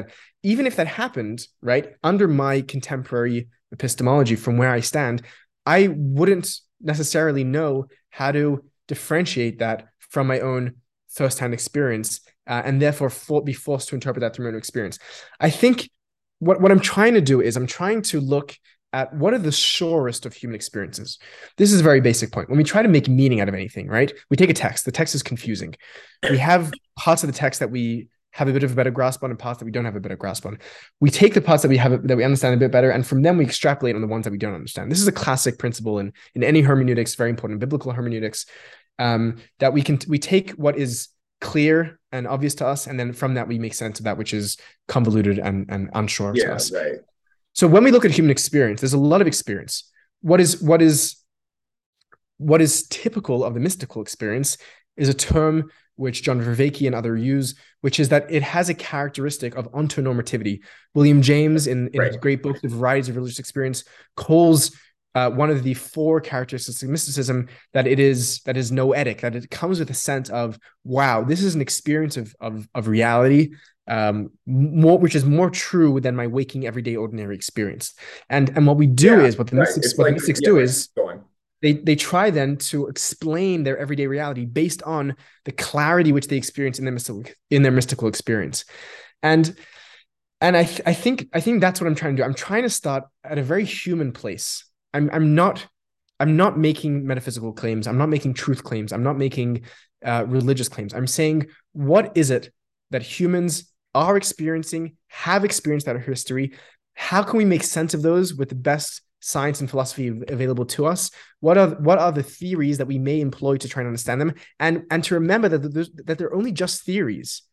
And and at some point we have to make choices. We have to we have to we have we have moral convictions. I do compromise. believe it's the reason why you're not, still go on not just compromise. I think we have to make we have to make choices. We have to make we have to make convictions. We have to we have to we have to have affirmations. A covenant means that i'm choosing to believe in this thing whether i whether i know it to be true or not. Like in judaism that. we enter the covenant with god at the age of 9 before the child can sorry at at the age what am i saying? At the age of 8 days old we circumcise a male child which means that it's before we can know anything before we can even conceptualize any syllogism oh, i hope you weren't 9 opposition yeah, not nine. Um, and this is a very important point, and, and I think that that I and I hope others make a commitment that that that violence, that hatred, that that that callousness, that jealousy, that these are things that we want to avoid, Yeah. and that kindness, understanding, compassion, um, empathy, these are things we want to embrace. And and and w- when we establish, and it may be a bit of a reverse metaphysic we establish what our what is our end goal? Our end goal is goodness and kindness. And then we can we can ask are the theories that we're using to to to make sense of our experiences which feel more real than our ordinary experiences are they Yeah. coherent and consistent with where they're ending up? Because there are mystics by the way who are very who are very terrible people. There's a lot of um occult and mystical influences amongst the nazis there's the whole camp of traditionalists people like julius evola who who tie power and fascism into their into their mysticism and they do terrible things with it so I'm, I'm I'm trying to take a step back here. What I'm trying to say is, and I know I know this may be a bit all over the place, and it's No, it's me trying to get at what's in my head. What You're I'm trying to say is that I. Thank you. I'm not I'm not starting with any religious claim. I'm not claiming there is a God and God exists. I'm not claiming that Judaism is right and or I'm not making any orthodox claim. no, I'm saying I'm saying what is it that we humans are experiencing? What can we extrapolate from these experiences? And I do think that we can bridge our own subjectivity by finding other humans who are having that experience and drawing those parallels and, and being careful about that, being systematic and methodological to reach something which is trans subjective in our understanding. Is it relative? Um, I don't think so. Is it absolutist? I don't think so. I think it's somewhere in between that. I think it's transsubjective. I like that term. Yeah. Um, man, that was good, Zevi. I I understand what you mean. Um, and well, I think I have an understanding of what you mean. I used to sometimes when I was trying to actually, you know what, before I get to that point, let me explain. I said the word compromise, and I was going to say, yeah, you compromise, and the compromise is you deciding that you're going to continue to be a Jew. But I like how you said, no, no, no, it's not a compromise, it's a choice. And so I really appreciated that because for me, yeah, I, I was thinking more, I'm compromising because if you have this vision of, of, of, well, given, given your project, given how, what your, your beliefs are, uh, given your beliefs uh, uh, of the trans subjective yeah, I thought, okay, well, you're going to compromise, knowing that there are experiences, knowing that that that humans share subjective but also uh, shared phenomena ph- phenomena. We're making the compromise to just pick.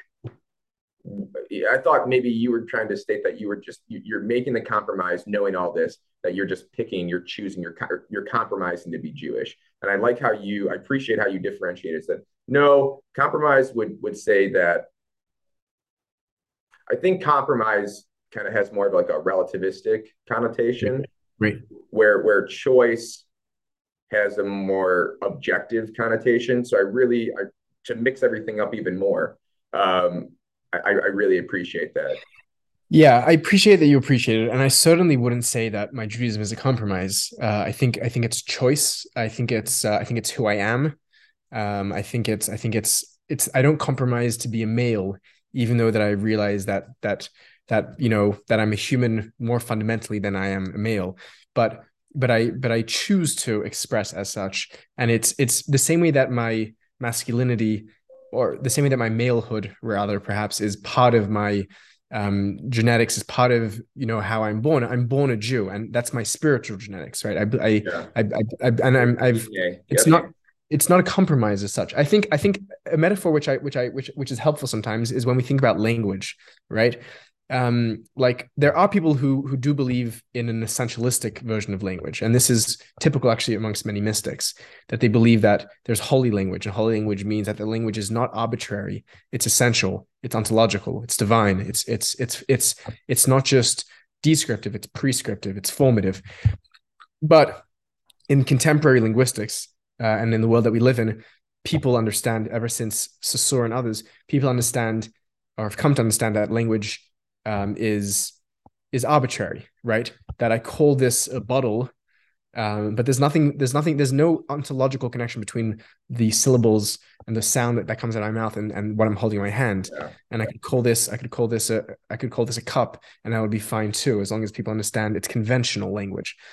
I think I think that on those grounds, right? So so there are people who who do claim that language is essential, and those people I think line up and and actually both conceptually and in reality often with a claim that religion um, is essential that my religion is the truth and my religion is the reality and it is it is the metaphysical grounding and it is my god not your god um, then there are people who have who don't believe there should be any religion at all and that we should all be doing some either some sort of uh, wishy-washy universalism sure. or embrace some sort of modern uh, technocratic you know utopian.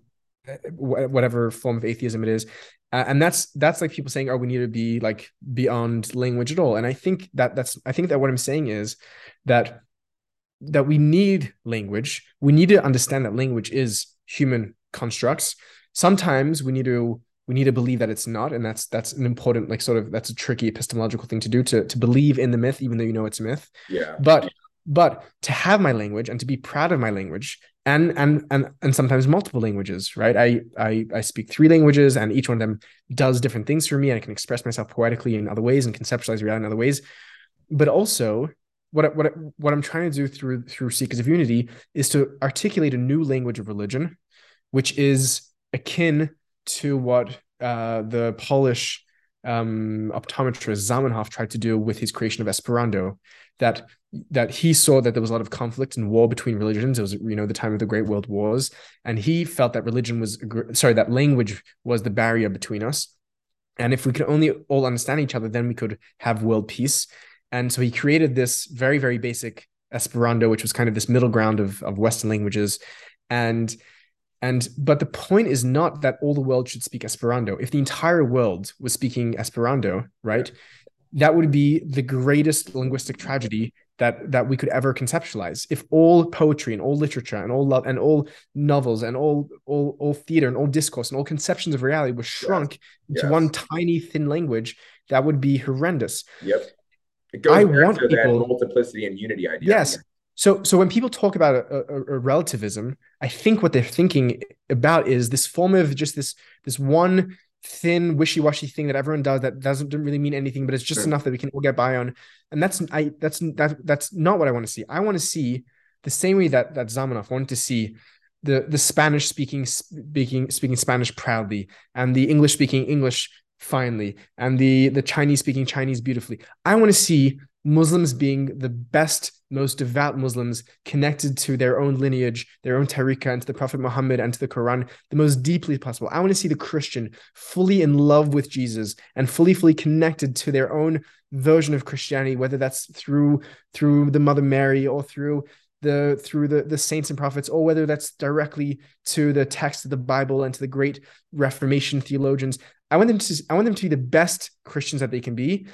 But on top of all of that, to have a shared common religious narrative, the religious version of Esperanto, which is the recognition that at our core, we are all communi- we're all attempting to communicate with reality itself, to be in communion with reality. And that is the common language. And that is the transubjective. And that is that which unites yeah. us. And it's not shared a compromise. right?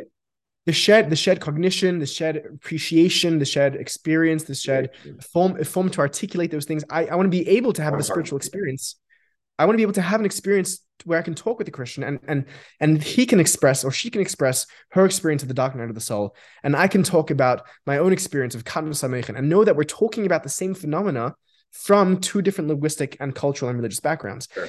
So it's not it's not a it's not a a, a, a, it's not it's not even a compromise. I don't want people to be compromising to be to speak their own language, to be their own religious. I want them to be fully Buddhist, fully Christian, fully if someone's if someone's if someone's an atheist, I want them to be fully atheistic and fully proud of their the heritage of modernity and science and to be connected by this common thread of mysticism, which I think is available to the atheist, to the religionist, to the mystic, to the Christian, to the Jew, equally. That's that's what I'm trying to get at. that's good. That's good, man. Yeah, you do a great job. I mean, you you are very talented at at, at summarizing and paraphrasing. Um, we won't get into this because I know it's so funny. I call this the gist with Joe because this was supposed to the gist is supposed to be like a 45 minute conversation, but here's the deal. Maybe maybe talking about mysticism and how we perceive reality and and and and, and different perceptions of metaphysics. Maybe the, the gist sometimes has to be a, a, a long time. And this is a beautiful conversation. I don't want to wrap it up just quite yet, but I do want to start to descent. Um, and man, we need to have more conversations because again, I do disagree. I don't necessarily want a bunch of atheists being the best atheists out there, but that's that's. But I here's the deal. I you approach it in such a a caring way, which is truly the good, right? Like if the good is to will it, to to will, well, like no, you really like love. I mean, I I I, I you you come into this lovingly because if love is to will the good of the other without any selfish regard, that's so when you that's what you're doing. So when you say that you want the atheist to be the best atheist, I would disagree by saying, well, I think uh, maybe a, uh, in my opinion, a higher functioning form of love would be, you know, bringing those people to Christ, or I mean, hell, just for this conversation, bringing them to the book. Um, but I don't even want to talk about that right now. I just want to let you know that you, you approach this very caringly and very lovingly. And I very much sincerely appreciate that. I think that that's Thank you, brother. Good. I really do think that's good. I really appreciate that. It's it's really it's really good to be reminded of that because sometimes when you're like caught up in like hours and hours of research and writing and editing and like you can forget that it's like a love that drives you into it and and then when I stop myself and ask myself um like why am i doing it? It, it is it is because of, of the love that that it's that is what drives it. And i think ultimately that's what drives all of us. Um so i very much appreciate you firstly seeing it and secondly um you secondly observing it. And um and and and again like i'm, I'm really i'm really glad to be to be in both agreement and disagreement with you. And i'm and i'm and i and i i'm not i'm not even looking here to to to like to make everyone think like me and persuade. I'm, I'm, i I want to hear I want to hear your disagreement as much as I want to express my own um, point of view. And to me, that's a beautiful thing. It's not it's not it's not a matter of of um yeah yeah no I, I I love that. I the second point that I wanted to get to maybe this would this could be like one of the last in depth things that we discuss. Um, I I used to okay when I was a high school teacher. It's very hard. This is one of the things that my wife and I are trying to figure out that I want to have conversations with other people about is how do you raise a kid now to be a symbolic thinker, to be a, a thinker of patterns, to see patterns. How, how do you how do you how do you raise someone to be enthralled by by the mystic ethos when we're when every when we literally just operate under a well, we just operate materialistically. I mean, we, right. we're just material. We're, we're materialists. That's that's literally right. how we perceive reality. Uh, reality right. is all objective. I, I don't even know how I'm gonna how, how how I'm about to raise my son to make sure that he doesn't do that. So that's probably when I talk about what's my gist. That's one. Of, that's my project is making sure that my son is not a materialist. Um, he can't be. He, he can't be. we, we named him Dante after Dante. And wow. um, so he, he would be leaving his name in vain if he right. was just a, a, a, scientist, a materialist. Right. Anyway, I get that. I, I, I my preamble, um, my preamble to, to say when I was working with uh, 16 and 17 year olds, they're their their whole worldview is is, is scientism and materialism without them even knowing that those those are words, right. those are the frameworks right. in which they operate under. Right. And I would have to explain to them. Again, I I'll bring for the third time. I'll bring up uh, Tolkien and Lord of the Rings. I read when I read the Fellowship, or a lot of kids just don't read anymore. So I said, when you watch the Fellowship, do you ever go away huffing and puffing? Like your like your heart's beating fast after the movie ends or maybe like at the very end at the return of the king right?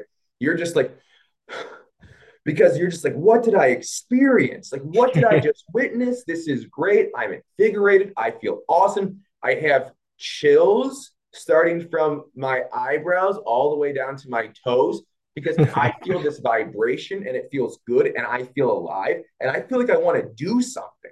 Mm. And when we look at art, when we watch a good movie, when we finish a good book, when we read a good poem, it inspires us, right? It, it inspires us to do more. It, it, it makes us out of breath. It gives us tingles.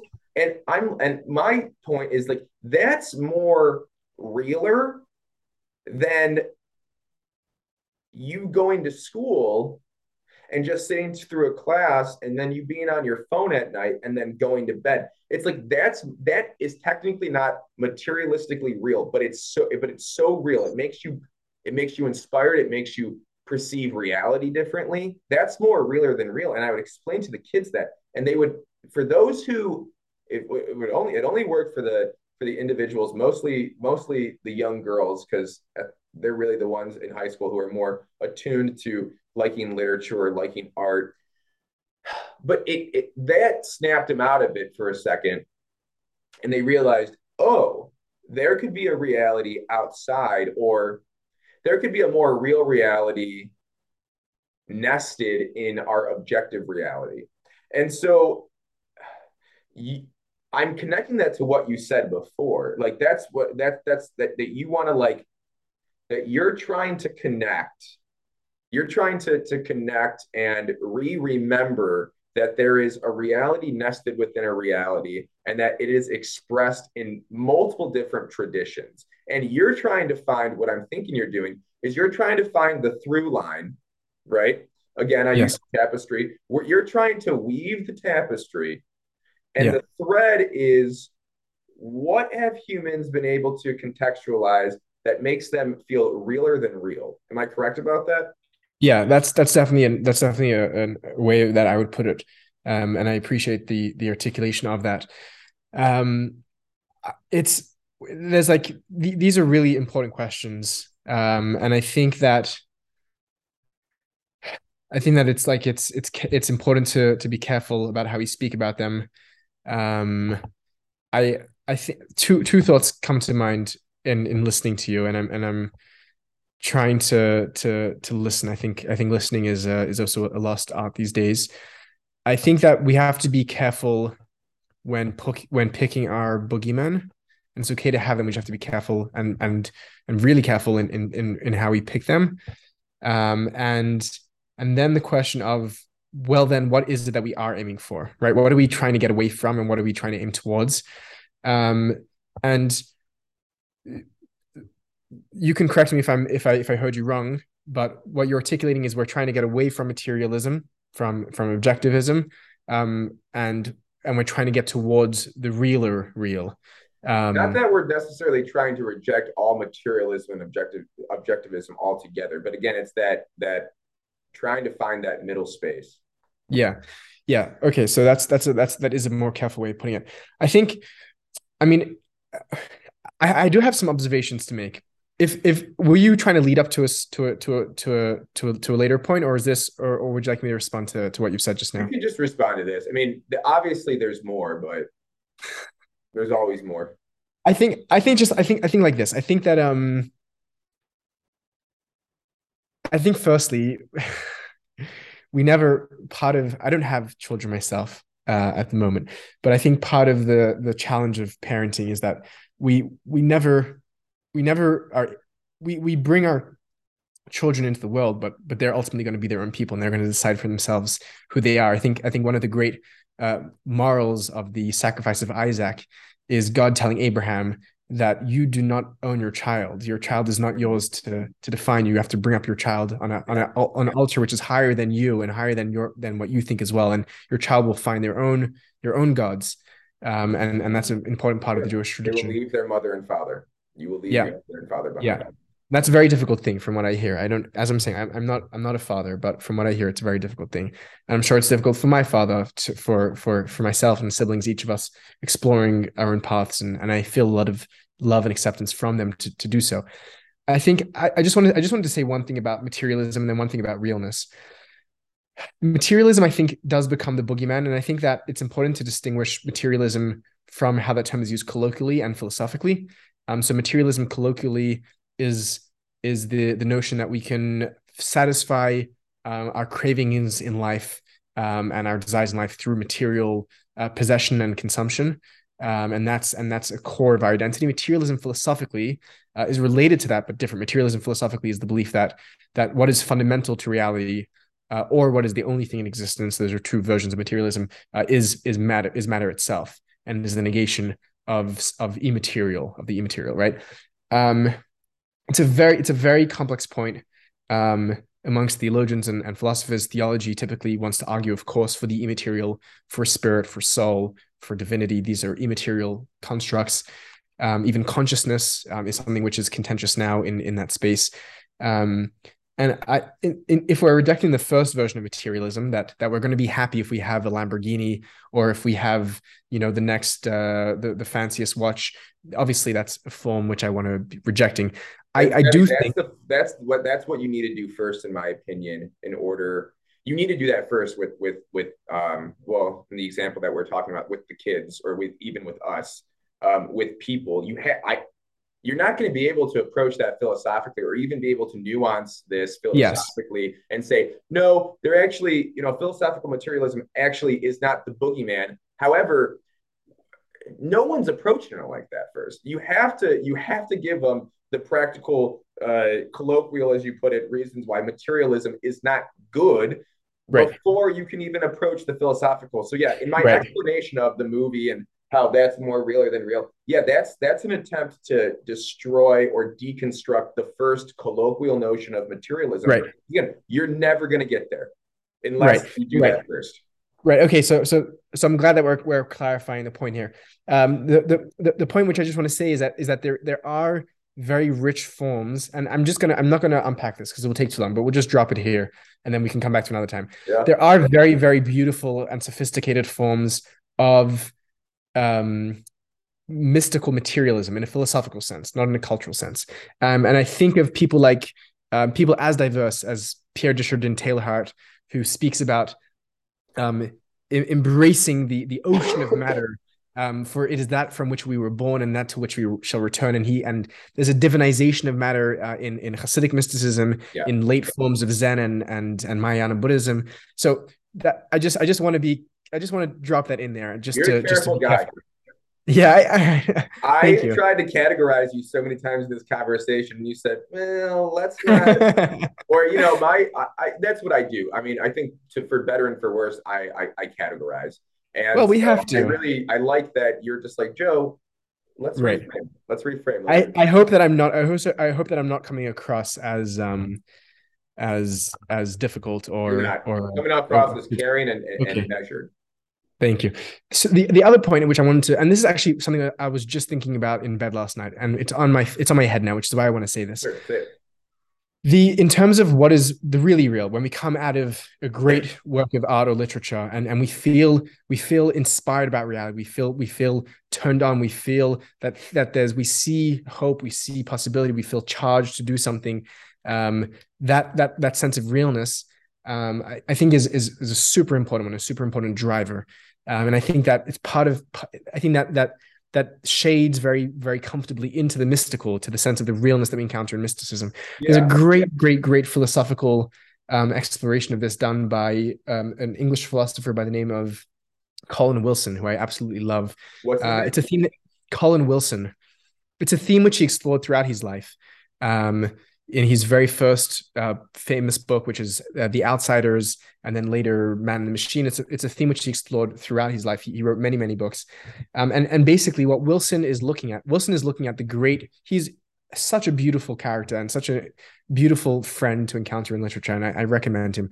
Yeah. What yeah. He, he's talking about the great figures from poetry and art and history and, and looking at their moments of, of aliveness, right? He looks at someone like, um, like um, Van Gogh, who paints the starry sky, this this work which is bursting with life and creativity and imagination and and and complexity, and then the Van Gogh who is depressed, who's depressed and suicidal, and and and he's looking at he's looking at these at these great characters who go on these journeys through through the, through the highs of what feels to him to be the realest real and then the lowest lows, and and he wants to know which one of those two are real? Is it the is it Van Gogh's depression or his Starry Night? Which one is which one is the real? Uh, and and he has he has his own very fascinating conclusions about that, and, and they're worth exploring. And and he reads that in, as part of a mystical phenomenological project, existential project. It's very fascinating. What I what I want to take out from Wilson and, and from my own experience, um, and this is something which I'm learning myself, you know, through the years, maturing slowly, which is that there is certainly this pursuit of realness um, and and and and we're looking for realness in in that which is passionate and alive and driven and on fire. We want to be on fire. Um, and we don't want to be depressed and down and and and and uninspired and unmotivated. I and and and that definitely plays into the conversation of mysticism and existentialism. What I want to present, what I want, what I'm, what I'm thinking, what I'm thinking lately is that sometimes the pursuit of realness, and I'm not denying what you're saying. I think, I think it's so important and so beautiful, and I'm, I'm a romanticist at heart as well, and I agree with the sentiment.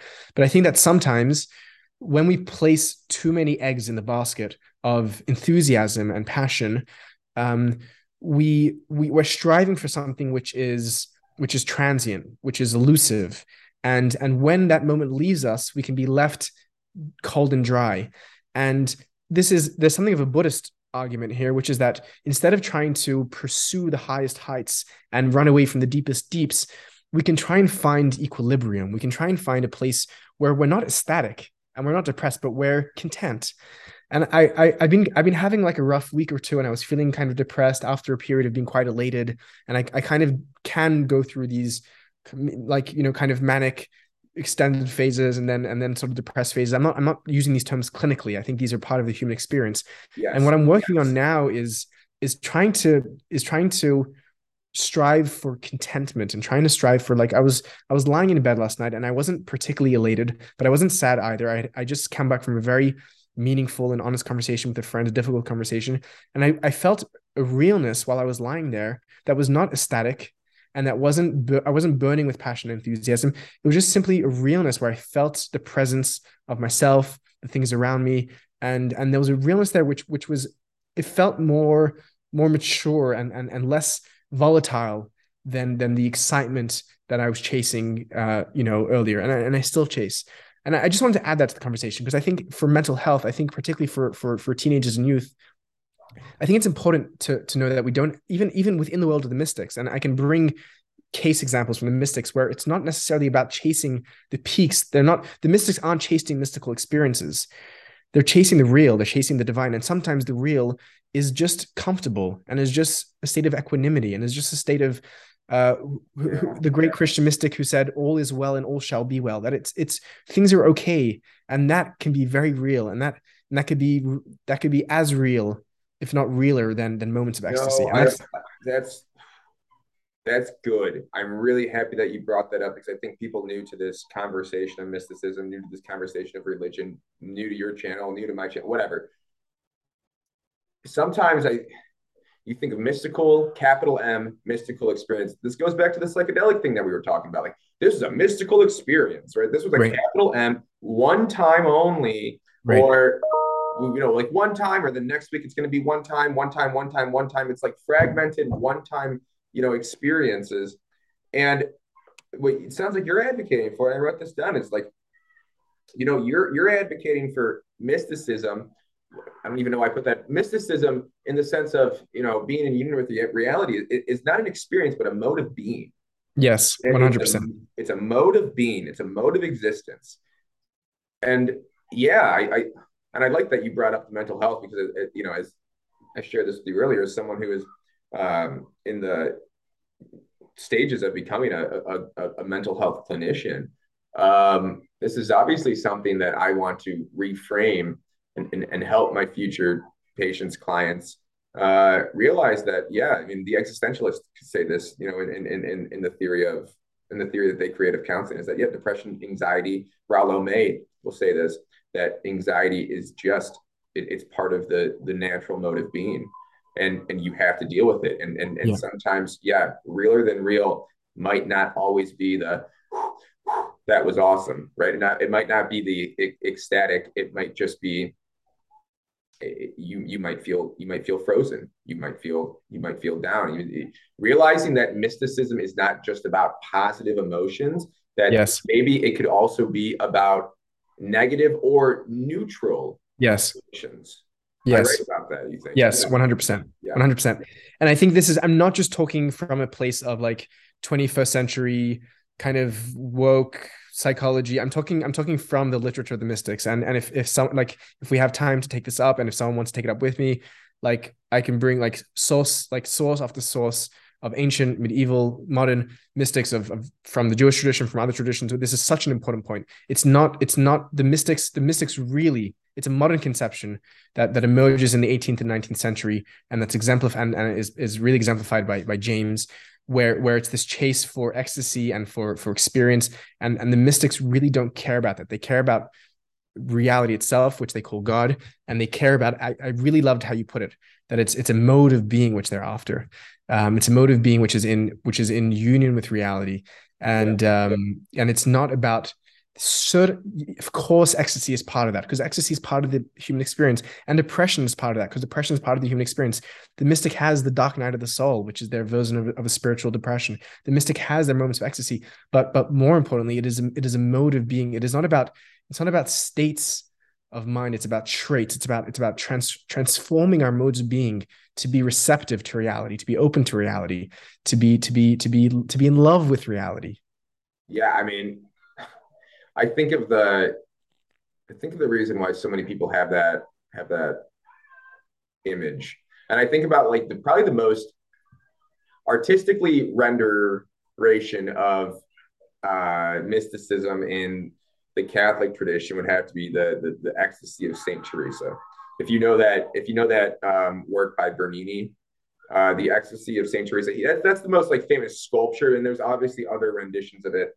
But I think the word ex- ecstasy, you, I mean, the, the modern contemporary person will either think of ecstasy as like the drug and then the, the, the, the euphoric feelings from the drug, right.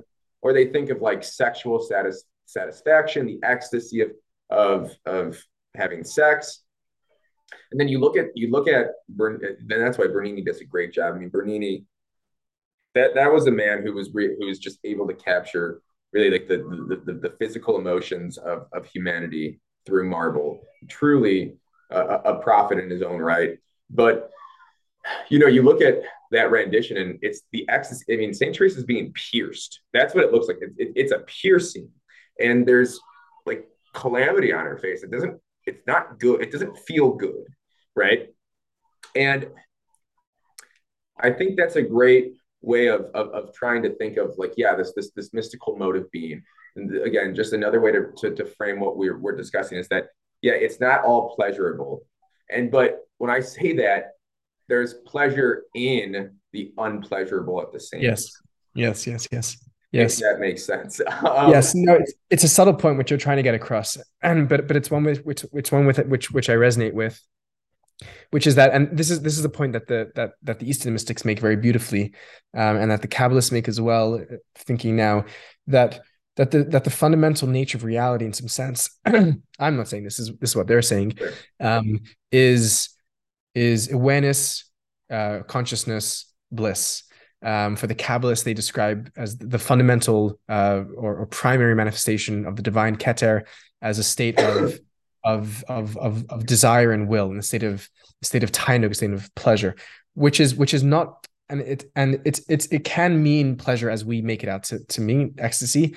Um, because it also just means that that that that fundamentally being being itself is is is like a beautiful thing and it's a pleasurable thing. And if and it's not it's it's not a pleasure in terms of like a pleasure that's part of some sort of uh, arousal and then and then descent it's just like the the state of reality. If we if we could just like let go of our fears and concerns and yeah, and problems yeah. for a moment we would just feel there there is there's there's there's this sort of baseline bliss that underlies reality. And it's not it's not like a, a running pumping excite like it's not an exciting bliss. It just yeah. is like just the bliss of being. And, and and i think that's the that's the great equanimity which they're which they're after and um yeah ex it's it's funny because because ecstasy the etymology is literally ecstasis to be to be outside oneself to to to and which is which is what it means in the greek context that that one has an out of body experience yeah and yeah. transcends from themselves and i think we have to like it's it's a clunky word but we have to try and introduce something like like instacy of like like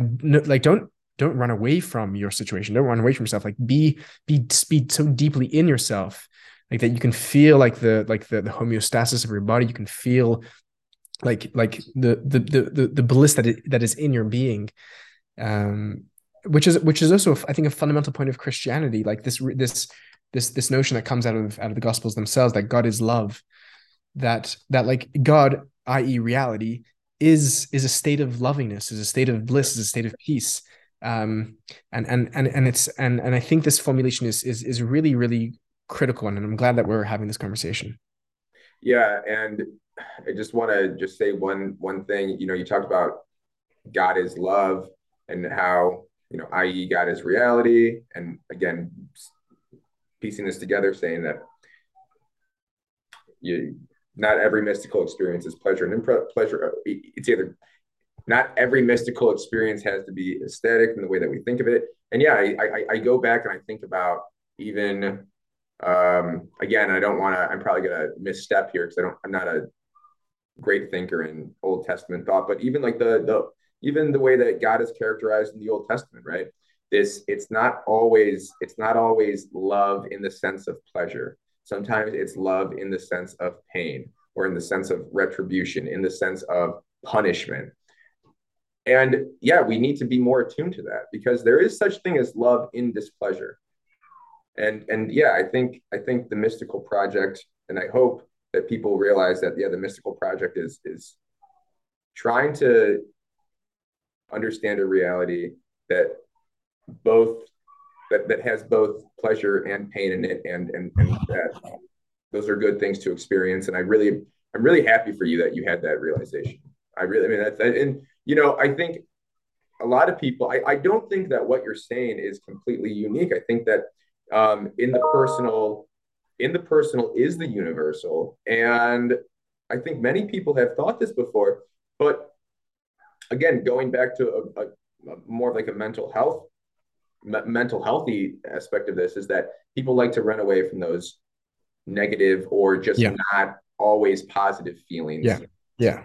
And that, that's a real problem um and you know, I, moving forward, I, I, mean, if you ever want to have another conversation, I would love to have a. I mean, I would love to have. We, we, there's a lot to have a converse. There's a lot to have multiple and multiple conversations about. Um, I would love to, you know, if maybe if you would ever want to even talk about this idea of pleasure and pain, or pleasure and pain in in, in context of mysticism, in context to even mental health, how a mystic mode of being might be a good not remedy because I, I don't like to like throw like a panacea on it, but a good intervention maybe is the right word a good intervention to alleviate maybe some presenting mental health concerns. I think that would be like a cool conversation and, and cool work that we could do later. Um, also didn't really get to it today. Love to talk more if you're ever willing to talk about st ignatius of loyola really my one of my favorite mystical thinkers and and someone who's really overlooked as a mystical thinker. Um, I was trained by the Jesuits. Uh, I went to a Jesuitly sponsored university, and I, I have a lot of a lot of passion and, and, and a lot of respect for Jesuit thought. It's hard to say that as a Catholic because in, in the United States and really throughout the world, whenever you say that you're a Jesuit, they just automatically think that you're a silly liberal and that you don't have really anything to say and that well there's just a lot of connotations but right. i think saint I, I think saint ignatius of loyola might be an overlooked figure in the in the history of of, of, of catholic mysticism um, and maybe we can have that conversation one day and maybe we can just have another conversation about how the, the, the thousands of things that we talked about today um, i really appreciate you you taking the time if I was to, I was thinking of like how I want to wrap this up, like what's the gist? I think, Zevi, I think you're you're trying to do a really beautiful job at re-remembering how reality once was and how it should be. And I think that's really the gist of to reframe or to, to just reword what your gist is. It's just trying to re-remember. I don't think these things have been lost. I don't mm. think that that's not how knowledge works. It's not like we discover knowledge and now right. knowledge is it's it's it's out there. Yeah. This is out there. And we just need to find we're not even find it's there. That's the thing. It's there. We just have to I like re-remembering. Maybe yes. it's like we're we're um oh what's the word when you lose your memory after a fall? Okay, like amnesia. Yeah, it's like we're yeah, it's like we we we have this amnesia and we just need to we we need to re-remember and, and and like most people who have amnesia they they eventually wake up and maybe it takes maybe it takes some time to do it but maybe it it, it takes having i don't know experiences that you once had or experiences that are memorable to you or important to you to wake you up. And maybe i think that's what you're trying to do with your channel and your mission and your your project. Um, I so appreciate it, Joe. I so appreciate being able to to share and to to remember with you, because uh, it's certainly something which which I need to be doing as well. And I I don't so I, I don't want to I don't want to make as if I'm saying anything original here. I'm really not. Um, in in any field, I I think that in, in in the work that you're going into now in psychology, I think a lot of the humanistic psychologists were very very inspired by mysticism when we're making these points, and and I really I don't I, I don't I'm not trying to do anything original. Um, but but this work of re-remembering is is really so important, and it's actually it's a metaphor which which many of the mystics of many traditions use that that we get lost in in a state of amnesia or in a state of a dream, a state in a, an illusion, and we have to wake up from that. And yeah, that's a, that's a metaphor which is used very beautifully in the East. It's used by by Ibn Arabi in Sufism. It's used by the Baal Shem Tov in the Hasidic tradition. That we have to like wake up to to to the reality that we know that we know is true. And and one of the most beautiful metaphors, if I can just if I can give one last image here is the uh the metaphor that like when we are a child in our mother's womb we experience that divine embrace. We experience the grace of god. We experience the unity of reality. We experience the symbiosis of two hearts beating in, in one body. We experience we experience that the, the nurturing and care and love the the infinite love of of of the divine mother of the mother for for the child in the womb. And and when we leave the womb uh, in a, in a in in what new in what psychologists now are referring to as a tra- as the like the trauma of both we we forget that. And there's a Jewish yeah. tradition of, of of an angel using the metaphor of, of of the angelic that comes and and steals that knowledge from us that that that memory. And the mystics are really trying to come back to the womb. They're trying to return. There's a lot of Freudian analysis yeah. here and oh yeah. modern Martin Buber has his own beautiful, uh, the Jewish existentialist philosopher has a lot of beautiful readings of this as well. But but it's a sense of of remembering our reality, remembering our reality both biologically, going back to the mother, and and spiritually going back to to to the soul and and to to the embrace of of the divine, to the to the to the unity of reality, and and to live from that place that the the the womb in Hebrew is is is rechem, and rechem is the same etymology as rachamim, as mercy, as kindness. Oh. Wow. To go awesome. to go okay. back to go to go back to that space, to go back to, to the mercy, which is the reality. Like we to go back to our inner child that that knows that experience to be true. Um, and it's the work of remembering for the Kabbalists. It's the work of putting the body of God back together. That that God's body is broken up into into how many humans there in the world? Sure. Uh, 16 billion, and to, and to bring yeah. those limbs to bring those limbs back together one by one in, in, in loving unity. Um, so so I so appreciate the opportunity to to share this and to and to remember with you. I appreciate and, the opportunity. I really do. I mean, you're pleasurable conversation, and I appreciate this. I really do. What's what's um what's next? What's the next chapter in the book? I think I know what it is. Am I allowed to say it or no? Yeah, tell me. Tell me what's your guess? Because uh, I'm guessing something with Neoplatonism, right? Yes. Yes. Okay, yeah. Yeah. Yeah. Okay. so yeah. you got so real quick, if you just want to say so, you John Vervaeke, um, who else? There's Filip Holm. Filip Holm from Let's Talk Religion, Justin Sledge from Esoterica, Angela Puca from Angela Symposium, and Dan Attrell from The Modern Hermeticist. Wonderful. And are those videos being recorded or are those already finished? They're, I mean, so they're going to be released the last weekend of December, so like okay. December 30th or something. Um, some I, am not sure where the individual creators are at. Uh, I know that some of them have already. I've recorded. I, am actually doing like a three or four in that series, and I've recorded the first two, and I'm working on the second, the second and the third and fourth. Sorry, third and fourth. Um, so so that's all that's all happening. I'm very excited to be doing that collaboration. Um, I have I have an interview series with with some of the world's leading scholars of Jewish mysticism here um, on in Jerusalem that I'm actually recording now on on the campus where they're hosted. Um, so that's exciting. That's that's going to be that's going to be uh, about a dozen a dozen weeks um, of of of interviews. Um, so one a week. Uh, we have a, we have a collab we have a collaboration with Philosophy Channels that's going to be YouTube wide. That's that we've been working on for a few months.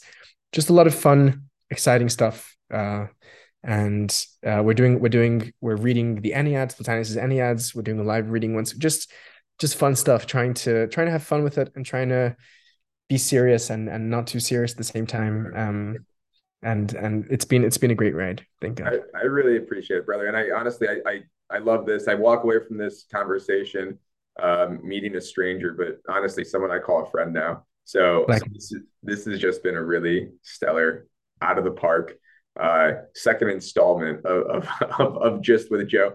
I'm probably not going to get anyone who who watches this anymore. Like I said, it's supposed to be a gist, but again, complex things needs a longer gist. So yeah, yes. Um, and I'm very much, very much looking forward uh, to it coming out and, and to be able to share it with my community as well. It's, it'll be an honor and a privilege. I appreciate it, Zevi. Um, thanks everyone for watching. Uh, check back next Tuesday um, when I interview the author C.R. Riley. Bye.